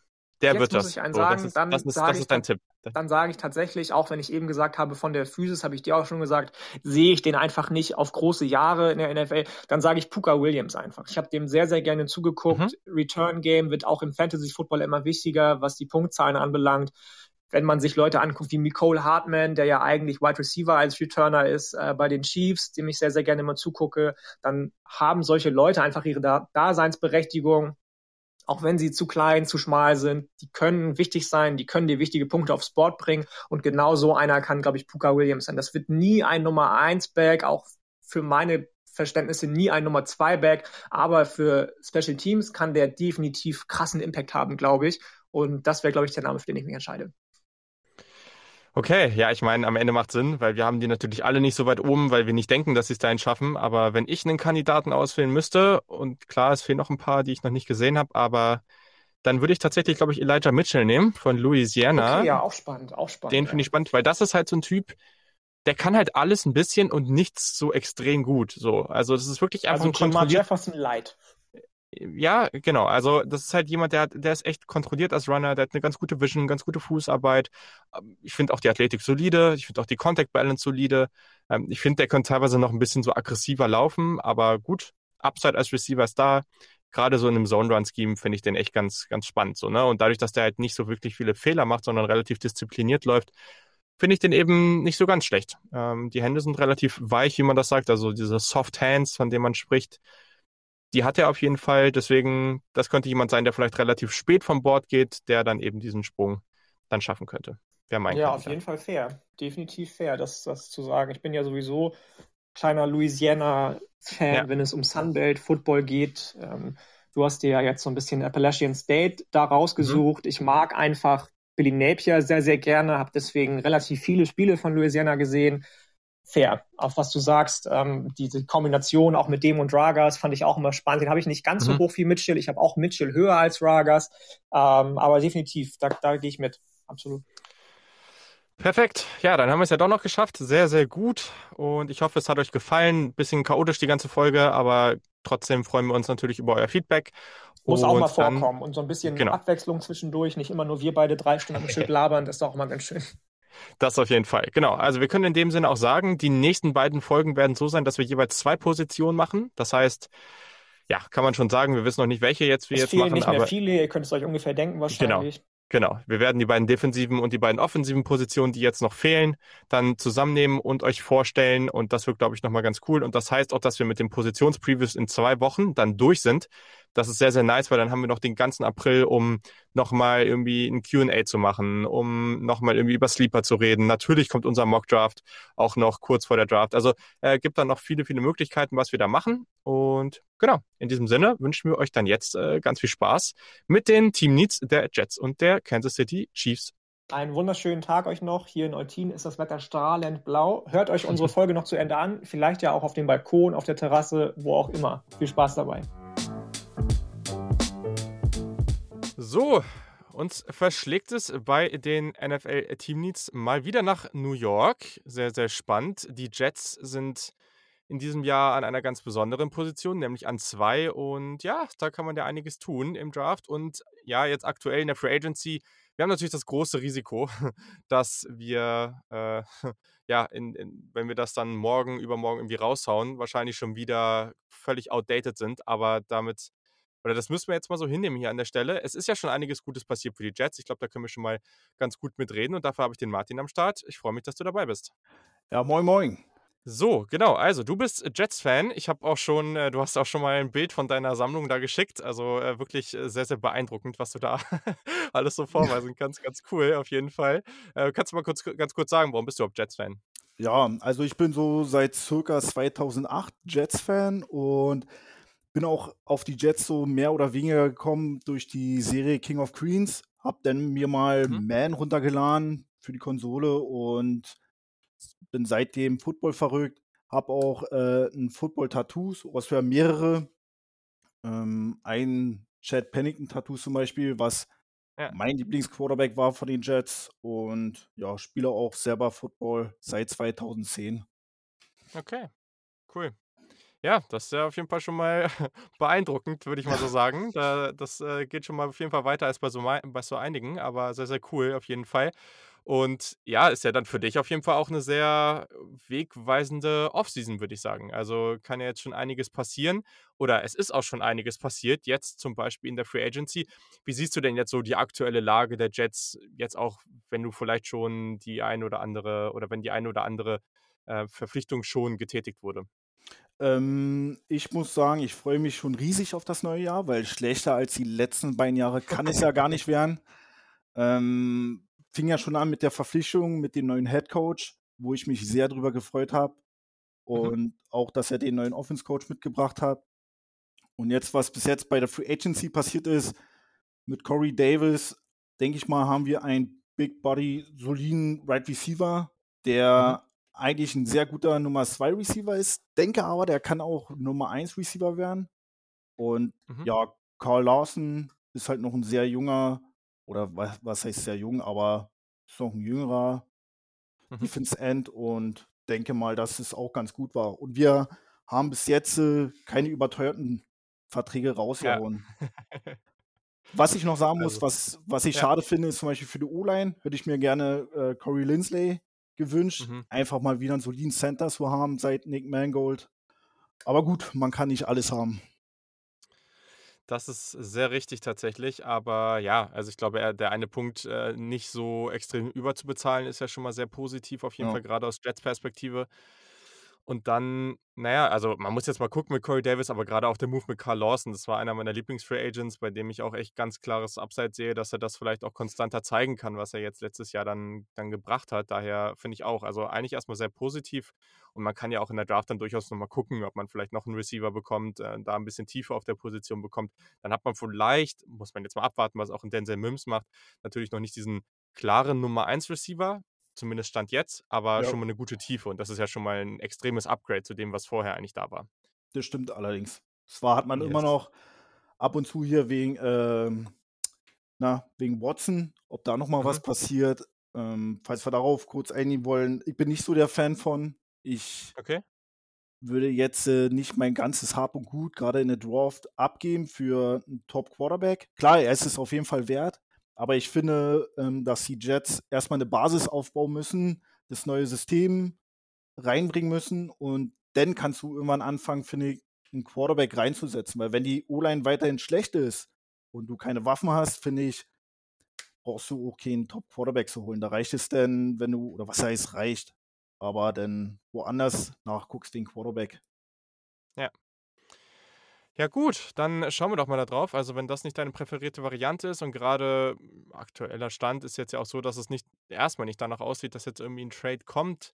Ich glaube, wir sind sind uns auch alle einig, dass die Dolphins wahrscheinlich auch die beste Position haben, um ihn dann holen zu können. Einfach mit einem Tour, den man traden kann, auch mit noch mehr First-Roundern und so weiter. Ja. Die Jets haben ja aber noch dann ganz gute Picks auf jeden Fall und vorneweg natürlich der an 2. Wie ist da so dein deine Präferenz, äh, und was erwartest du au auch da? Ähm, also mein Wunsch wäre eigentlich für den neuen Coach auch einen neuen Quarterback zu Mhm. besorgen, grade den, den er gerne haben möchte. Ich würde da gerne auf Zach Wilson gehen. Mhm. Oder wenn man jetzt, ich mal, sagt, man will mit Sam Darnold das weiter probieren, würde ich da, äh, in 'ne O-Line den Pick stecken und Savell holen von Oregon. Ja. Ja, das macht Sinn. Ich glaube, Zach Wilson ist ja mittlerweile auch schon ja, es war ja lange nicht so, aber mittlerweile schon relativ ja, so Gehypt der auch. Konsens. Ja, Ja. der Konsens an 2. Also, muss man jetzt mal gucken, wo es wirklich hingeht, weil so groß ist der Unterschied zu den anderen Quarterbacks dahinter jetzt nicht. Auch das, was die meisten so sagen, haben die meisten also, meistens ist es ja so, dass alle 4 Quarterbacks da in in der Spitze in den Top 10 gesehen werden. Aber ja, gut, also einer dieser Quarterbacks wird es höchstwahrscheinlich werden, ähm, und Zach Wilson sieht zumindest aktuell mal danach aus. An 23 hat man dann ja noch 'n First-Round-Pick und an 34 dann wieder 'n relativ frühen Second-Rounder. Das ist natürlich 'ne hervorragende Ausgangslage dann auch da. Ähm, ja, was wären so deine Wünsche, die die man dann danach adressiert? Also, man ist jetzt auf Wide Receiver schon besser geworden, man ist auf im im Edge Rush schon besser geworden, man hat den Quarterback dann wahrscheinlich. Wohin muss es dann gehen? Ähm, na ja, gut, wir wissen ja nun nicht, wie die Free Agency noch abläuft. Ähm, ich Klar. hoffe aber, dass bei Pick 23 dass man vielleicht da 'n bisschen auf die Defense guckt. Zum Beispiel 'n Jaycee Horn würde ich da ganz gerne sehen, Mhm. wenn Mhm. er noch bis dahin bleibt. Ähm, oder 'n White Davis, falls zum Beispiel nicht 'n Vera Tucker noch da sein sollte. Also, dass man einfach die O-Line noch weiterhin unterstützt. Hm, oder halt 'n Wide Receiver noch 'ne weitere Waffe zu holen. Zum Beispiel Kadarius Toney. Mhm. Ähm, finde ich da sehr spannend. Oder Bateman, den muss ich sagen, Ja. der hat mir bis jetzt auch sehr gefallen. Ja, so so 'n bisschen der Traum von so einigen Franchises aktuell auf jeden Fall. Aber, ja, ich glaube, das, was halt angenehm ist, ihr habt halt den Pick an 23, 34, dann wieder an 66, an Mhm. 87. Man hat halt so viele Chancen, da mal, ich sage mal, einmal auf jeden Fall mindestens Offensive Lines anzugehen, irgendwie einmal noch in die Defense, äh, zu oder 'n bisschen Ressourcen in die Defense zu stecken, dann noch mal 'n Wide Receiver zu holen und dann immer noch zu gucken: „Okay, braucht man vielleicht noch jemanden in der Offensive Line?“ Also, es sind so viele Picks auch dann in den ersten 3 Runden. Das ist schon 'ne sehr, sehr angenehme Ausgangslage und auch vielleicht zu sagen: „Jo, wir stehen vielleicht an 66, wir wollen vielleicht noch mal ans Ende der 2. Runde und wir traden vielleicht auch noch mal hoch.“ Auch das ist damit möglich. Also, sehr, sehr flexibel alles. Und ich glaube, wenn man jetzt in der Free Agency auch so weitermacht, ähm, vielleicht noch 1, 2 ganz sinnvolle Signings rei reinholt, äh, und dann eben jetzt hier guckt, dass man da dann in der in der Draft dann wirklich sich auch Spieler mit 'n bisschen Ceiling holt. Ja, also, ich glaube, da kann man auf jeden Fall vielleicht wird man das nächstes Jahr noch nicht noch nicht so den gravierenden Unterschied sehen, weil es halt auch 'n Rookie-Quarterback und das ist, ne, so 'n Team dann im 1. Jahr. Ja. Aber ich glaube, das ist dann ja schon mal sehr, sehr wegweisend und auch 'n ganz anderer Ansatz als den, den wir von den Jets aus den letzten Jahren kennen. Genau, also, muss ich sagen, damit rechne ich auch nicht, dass wir gleich, äh, in die Playoffs gehen oder sonst was. Aber mir reicht es einfach aus, wenn wir wenn man halt merkt, dass die Jets wieder, hm, also, konkurrenzfähig sind. Dass dass dass es wie so 'n Splitter im Fuß ist, da dass es unangenehm ist, gegen die zu spielen und man auch mit rechnen muss, dass die Jets 'n Spiel wieder drehen können oder halt, äh, auf Augenhöhe mitspielen werden. Und Ja. dass die Mentalität einfach anders werden. Aber ich denke mal, mit dem neuen Headcoach wird es sowieso äh, besser werden und ja, mehr Schwung reinkommen. Ja, auf jeden Fall. Sehr, sehr cool. Ja, perfekt. Vielleicht abschließend noch, was wäre so dein Wunsch dann für die, für die letzten Runden? Hast du, vielleicht hast du auch einen Wunschspieler oder vielleicht sagst du einfach, okay, da möchte ich gerne noch die eine oder andere punktuelle Verstärkung dann sehen. Ähm, ich finde zum Beispiel noch auf Cornerback Asante Samuel Jr. sehr mhm. spannend. Den würde ich noch gerne bei den Jets sehen. Ähm, wenn es jetzt zum Beispiel mit Lindsley nicht geklappt hat mit, als Center, finde ich auch ganz spannend, Creed Humphrey zu holen in den späteren mhm. Runden, wenn er noch da sein sollte. Und mein Top-Favorit ist eigentlich äh, Adarius Washington. Den muss ich sagen, der gefällt mir sehr gut. Ist jetzt nicht ja. ein Top-Safety, aber. Äh, ja, halt, aber wir mochten den ja auch sehr. Also, das äh, kann, ich, kann ich schon nachvollziehen. Genau, von der Mentalität, ähm, mhm. denke ich mal, würde ganz gut reinpassen. Wo ich halt nur hoffe, ähm, dass man nicht in der ersten Runde einen Running Back holt. Klar sind Top Running Backs da, aber ich ja. bin jetzt nicht so der Fan von. Ja. Ja, das, das kann ich verstehen, auf jeden Fall. Aber gut, ne, ihr, habt, ihr habt auch so spät so viele Picks, ne? Also dann holt ja. man vielleicht irgendwie fünfte, sechste Runde ein, holt sich noch ein, zwei undrafted Free Agents rein, vielleicht kriegt man irgendwie noch einen günstigen in der Free Agency, dann läuft's auch, ne? Also genau. Äh, ja, also ich finde das total geil, weil die Jets wirklich, du hast, du brauchst deine Picks auch nicht, um hoch zu traden, weil du hast den hohen Pick und du hast unendlich viele Picks dahinter. Also das ist schon sehr, sehr wegweisend, weil so eine Ausgangslage wird man wahrscheinlich nicht mehr so häufig bekommen. Und, und man hofft ja auch darauf, dass man die nicht mehr so oft bekommt. Ja, und zum Beispiel, das ist ja auch die Sache mit Watson. Du würdest halt so viele Dwarf-Picks abgeben. Ja. Und ich finde, du musst auch die Dwarf-Picks nutzen, um das Team halt Tiefe zu geben und halt ein neues Gesicht zu geben. Ja, ja, sehr, sehr gut. Perfekt. Dann haben wir es, glaube ich, an dieser Stelle auch schon. Vielen Dank auf jeden Fall für deine Expertise. Und ja, ich wünsche äh, ich, ich wünsch deinen Jets auf jeden Fall, dass, dass das was wird, weil das wäre ja schon cool, wenn, wenn die auch mal von dieser Lachnummer wegkommen und da mal wieder eine wirklich gute und ernstzunehmende Franchise liefern könnten. Ja, auf jeden Fall. Wäre schön, wenn mal ein anderes Team die Lachnummer ist. Vielleicht auch die Patriots. ja, hätte ich auch nichts gegen, tatsächlich. Perfekt. Also vielen Dank dir. Kein Problem. Vielen Dank.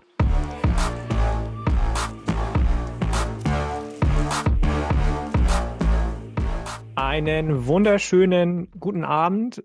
Wie immer hier, wenn es um die Teamleads geht, tatsächlich abends. Julian und ich haben ja im Moment so ein bisschen diese 12 Uhr Schiene irgendwie drin, komischerweise. Wenn ich die Teamleads aufnehme, passiert das aber meistens abends. Heute habe ich jemanden zu Gast, der, ja, wie soll man es anders sagen, im Februar vielleicht ein bisschen gelitten hat, denn er ist Fan der Kansas City Chiefs. Es ist der liebe Christoph. Hallo Christoph, schön, dass du dabei bist. Stell dich doch mal kurz vor. Ja, hallo, äh, ich bin Christoph, ich bin 21 und ich bin jetzt, ich weiß gar nicht, jetzt sechs, sieben Jahre schon Chiefs-Fan und war schon ein bisschen länger bei der NFL dabei, aber dann vor sechs, sieben Jahren hat sich so der, der Weg zu den Chiefs begeben und seitdem bin ich leidenschaftlich als Chiefs-Fan mit dabei. Spielst du selbst auch, wenn ich kurz fragen darf? Das ist ja eher ungewöhnlich, dass Leute schon so lange beim Football dabei sind. Gerade wenn man in Deutschland anfängt, Football zu gucken. So lange gibt es ran NFL ja auch noch nicht, worüber die meisten auf Football gestoßen sein dürften. Hm, nee, äh, ich spiele persönlich kein Football. Ich habe es mal ein, zweimal bei uns in der Region ausprobiert. Aber ganz ehrlich, ist jetzt nicht so das Richtige für mich. Ich schaue lieber Football okay, alles und klar. Äh, lass das den anderen dann mit dem Spielen. Okay, alles klar, dann haben wir das auch geklärt. Ja, wunderbar. Wir sprechen heute über die Draft und davor vielleicht Free Agency Needs deines Lieblingsteams, der Kansas City Chiefs. Ganz großes Thema, natürlich. Vor ein paar Tagen wurden beide Offensive Tackle, Fischer und Schwartz, entlassen. Sicherlich, 2022 wären ohnehin sowohl der eine als auch der andere Free Agent geworden. Aber großes Fragezeichen, macht man das, wenn man seinen Quarterback gerade erst mit so einem Multimillionenvertrag ausgestattet hat, wenn man den neuen Running Back für die Zukunft letztes Jahr gefunden hat in Clyde Edwards Hilaire wahrscheinlich. Was ist deine Gefühlslage im Moment? Äh, so ein bisschen gemischt, würde ich sagen. Äh, zum einen habe ich schon erwartet, dass wir einen der beiden auf jeden Fall äh, cutten werden. Dadurch, dass wir eben relativ wenig Cap Space hatten, bevor eben diese beiden Cuts passiert sind, aber dass jetzt wirklich beide entlassen wurden und dass jetzt zusätzlich noch unser Center Austin Rita sozusagen die Free Agency testen darf und wir ihm jetzt noch keinen Vertrag anbieten. Äh, damit hätte ich auf keinen Fall gerechnet. Also ich hätte vorher gesagt, okay, dann cutten wir beide Tackle, aber dann wissen wir schon, dass wir mit, dass wir mit Rita in die Saison gehen oder wir halten einen der beiden Tackle und lassen Rita und einen, einen der Tackle gehen. Aber dass wirklich alle drei sozusagen gehen gelassen werden, bei Rita habe ich noch immer noch so ein bisschen die Hoffnung, dass wir ihn doch noch signen, dass er sich für die Chiefs entscheidet. Aber äh, optimistisch bin ich ja jetzt nicht wirklich.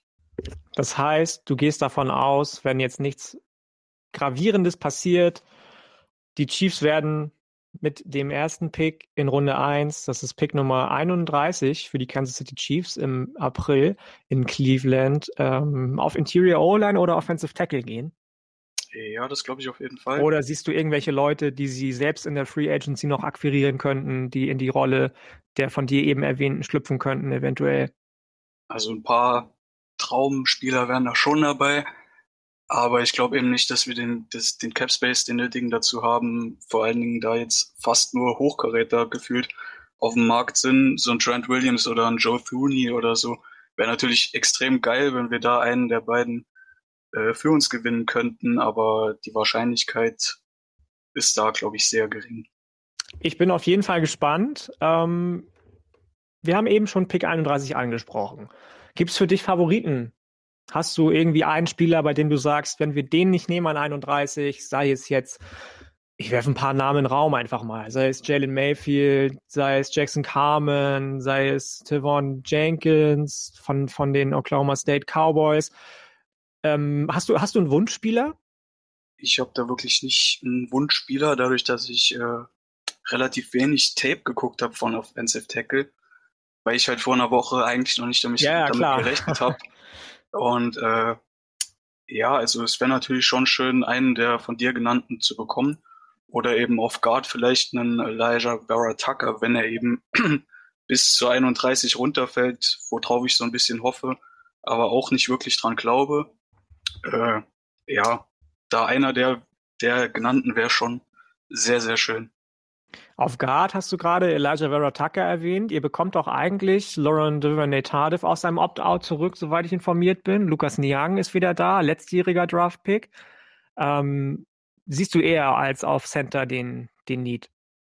Ja, also auf Center habe ich jetzt irgendwie das Gefühl, dass da nicht so wirklich die, äh, die breite Spitze ist, beziehungsweise habe ich jetzt schon einige Mock-Drafts immer durchgeguckt und äh, da habe ich das Gefühl, Center ist nicht so in unserer Range oben drin. Da glaube ich eher, dass wir äh, Runde zwei oder drei da nach einem nach einem Center Ausschau halten. Muss vor ich allem, auch ganz ehrlich sagen.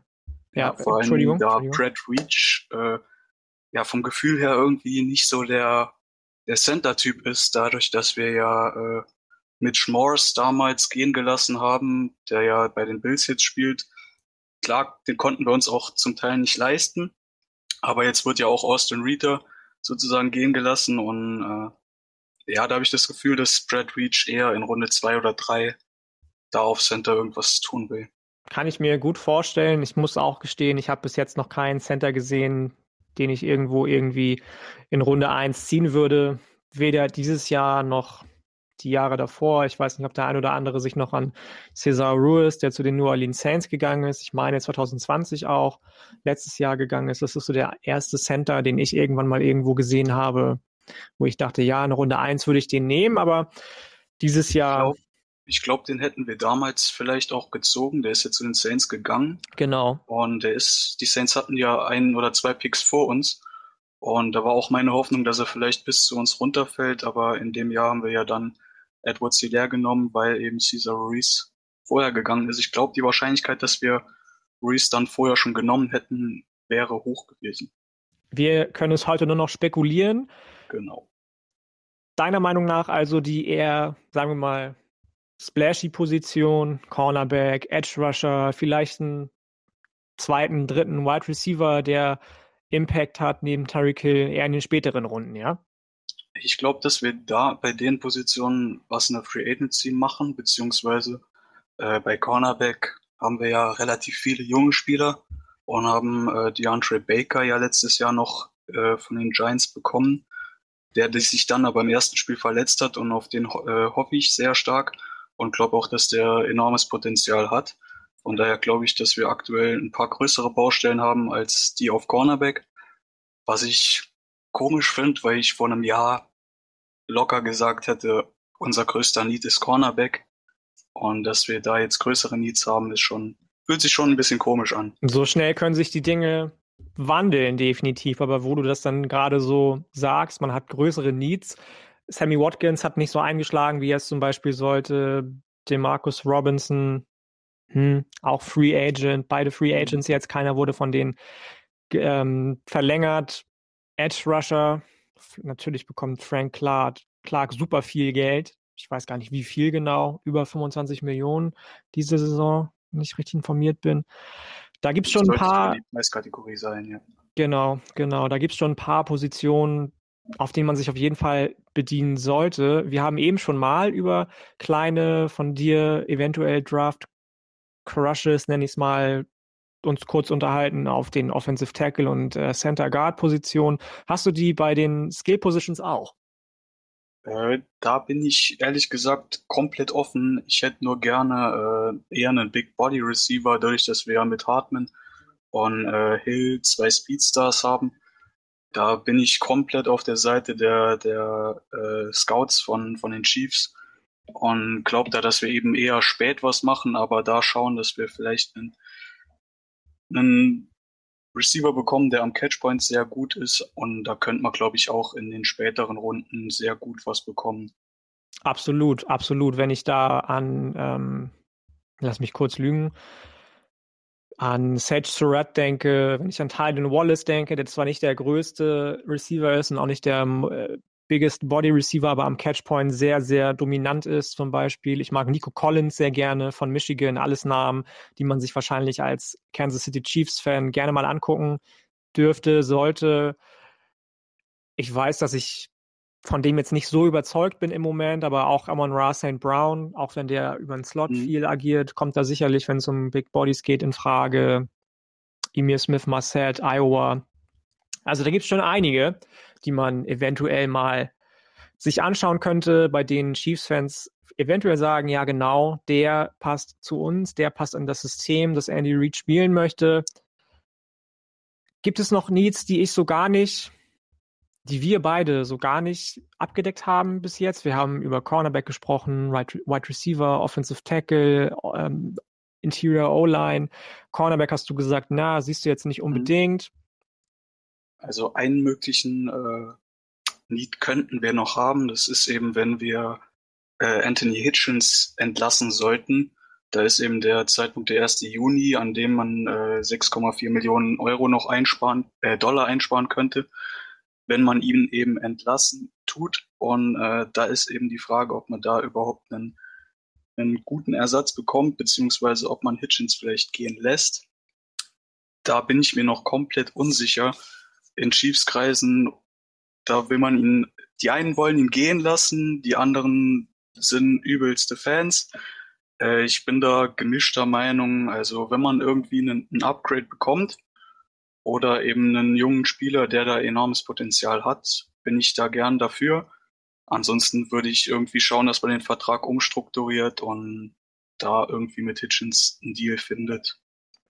Ja, das kann man sich, glaube ich, als, als Kansas City Chiefs-Fan nur wünschen. Ansonsten gäbe es ja auch da noch einige Spieler, bei denen ich eventuell sogar überlegen würde, wenn das mit Hitchens nicht klappt, sie dann in Runde 1 anstelle des Offensive Tackle, anstelle wem auch immer zu ziehen. Mir fallen da Namen ein wie Selvin Collins zum Beispiel. Unsere Linebacker-Folge kommt noch, aber Selvin Collins auf jeden Fall jemand, der in Runde 1 gehört, meiner Meinung nach, spielt oder spielte bei Tulsa am College. Ich kann mir nicht so gut vorstellen, dass man Micah Parsons oder Jeremiah Owusu Koramoa noch bekommt. Die dürfen beide eher früher gehen, wobei Micah Parsons ja jetzt so ein bisschen im Moment Medienschelte bekommt, weil er angeblich irgendwelche, ja, sagen wir mal, ähm, nicht wirklich reife Dinge getan haben soll während seiner College- und Highschool-Zeit. Wer möchte, kann sich gerne nochmal die Folge, ich meine, zu den Cleveland Browns anhören. Da habe ich mit Sven Schür darüber kurz gesprochen.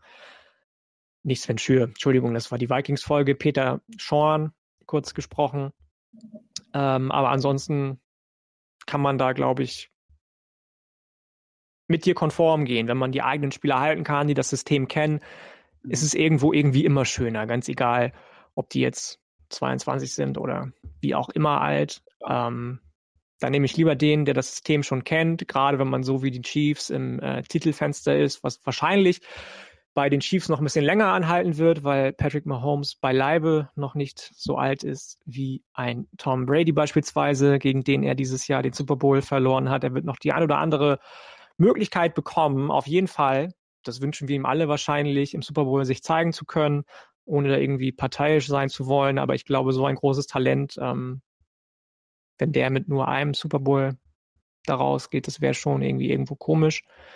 Ich kann es mir nicht wirklich vorstellen, aber dafür braucht er eben auch das nötige Umfeld, dafür braucht er die richtigen Mitspieler und wie du schon gesagt hast, es fängt beim Offensive Tackle an, genau. dass man beide auf einmal entlässt bei den Chiefs. Ja. Komischer Move einfach.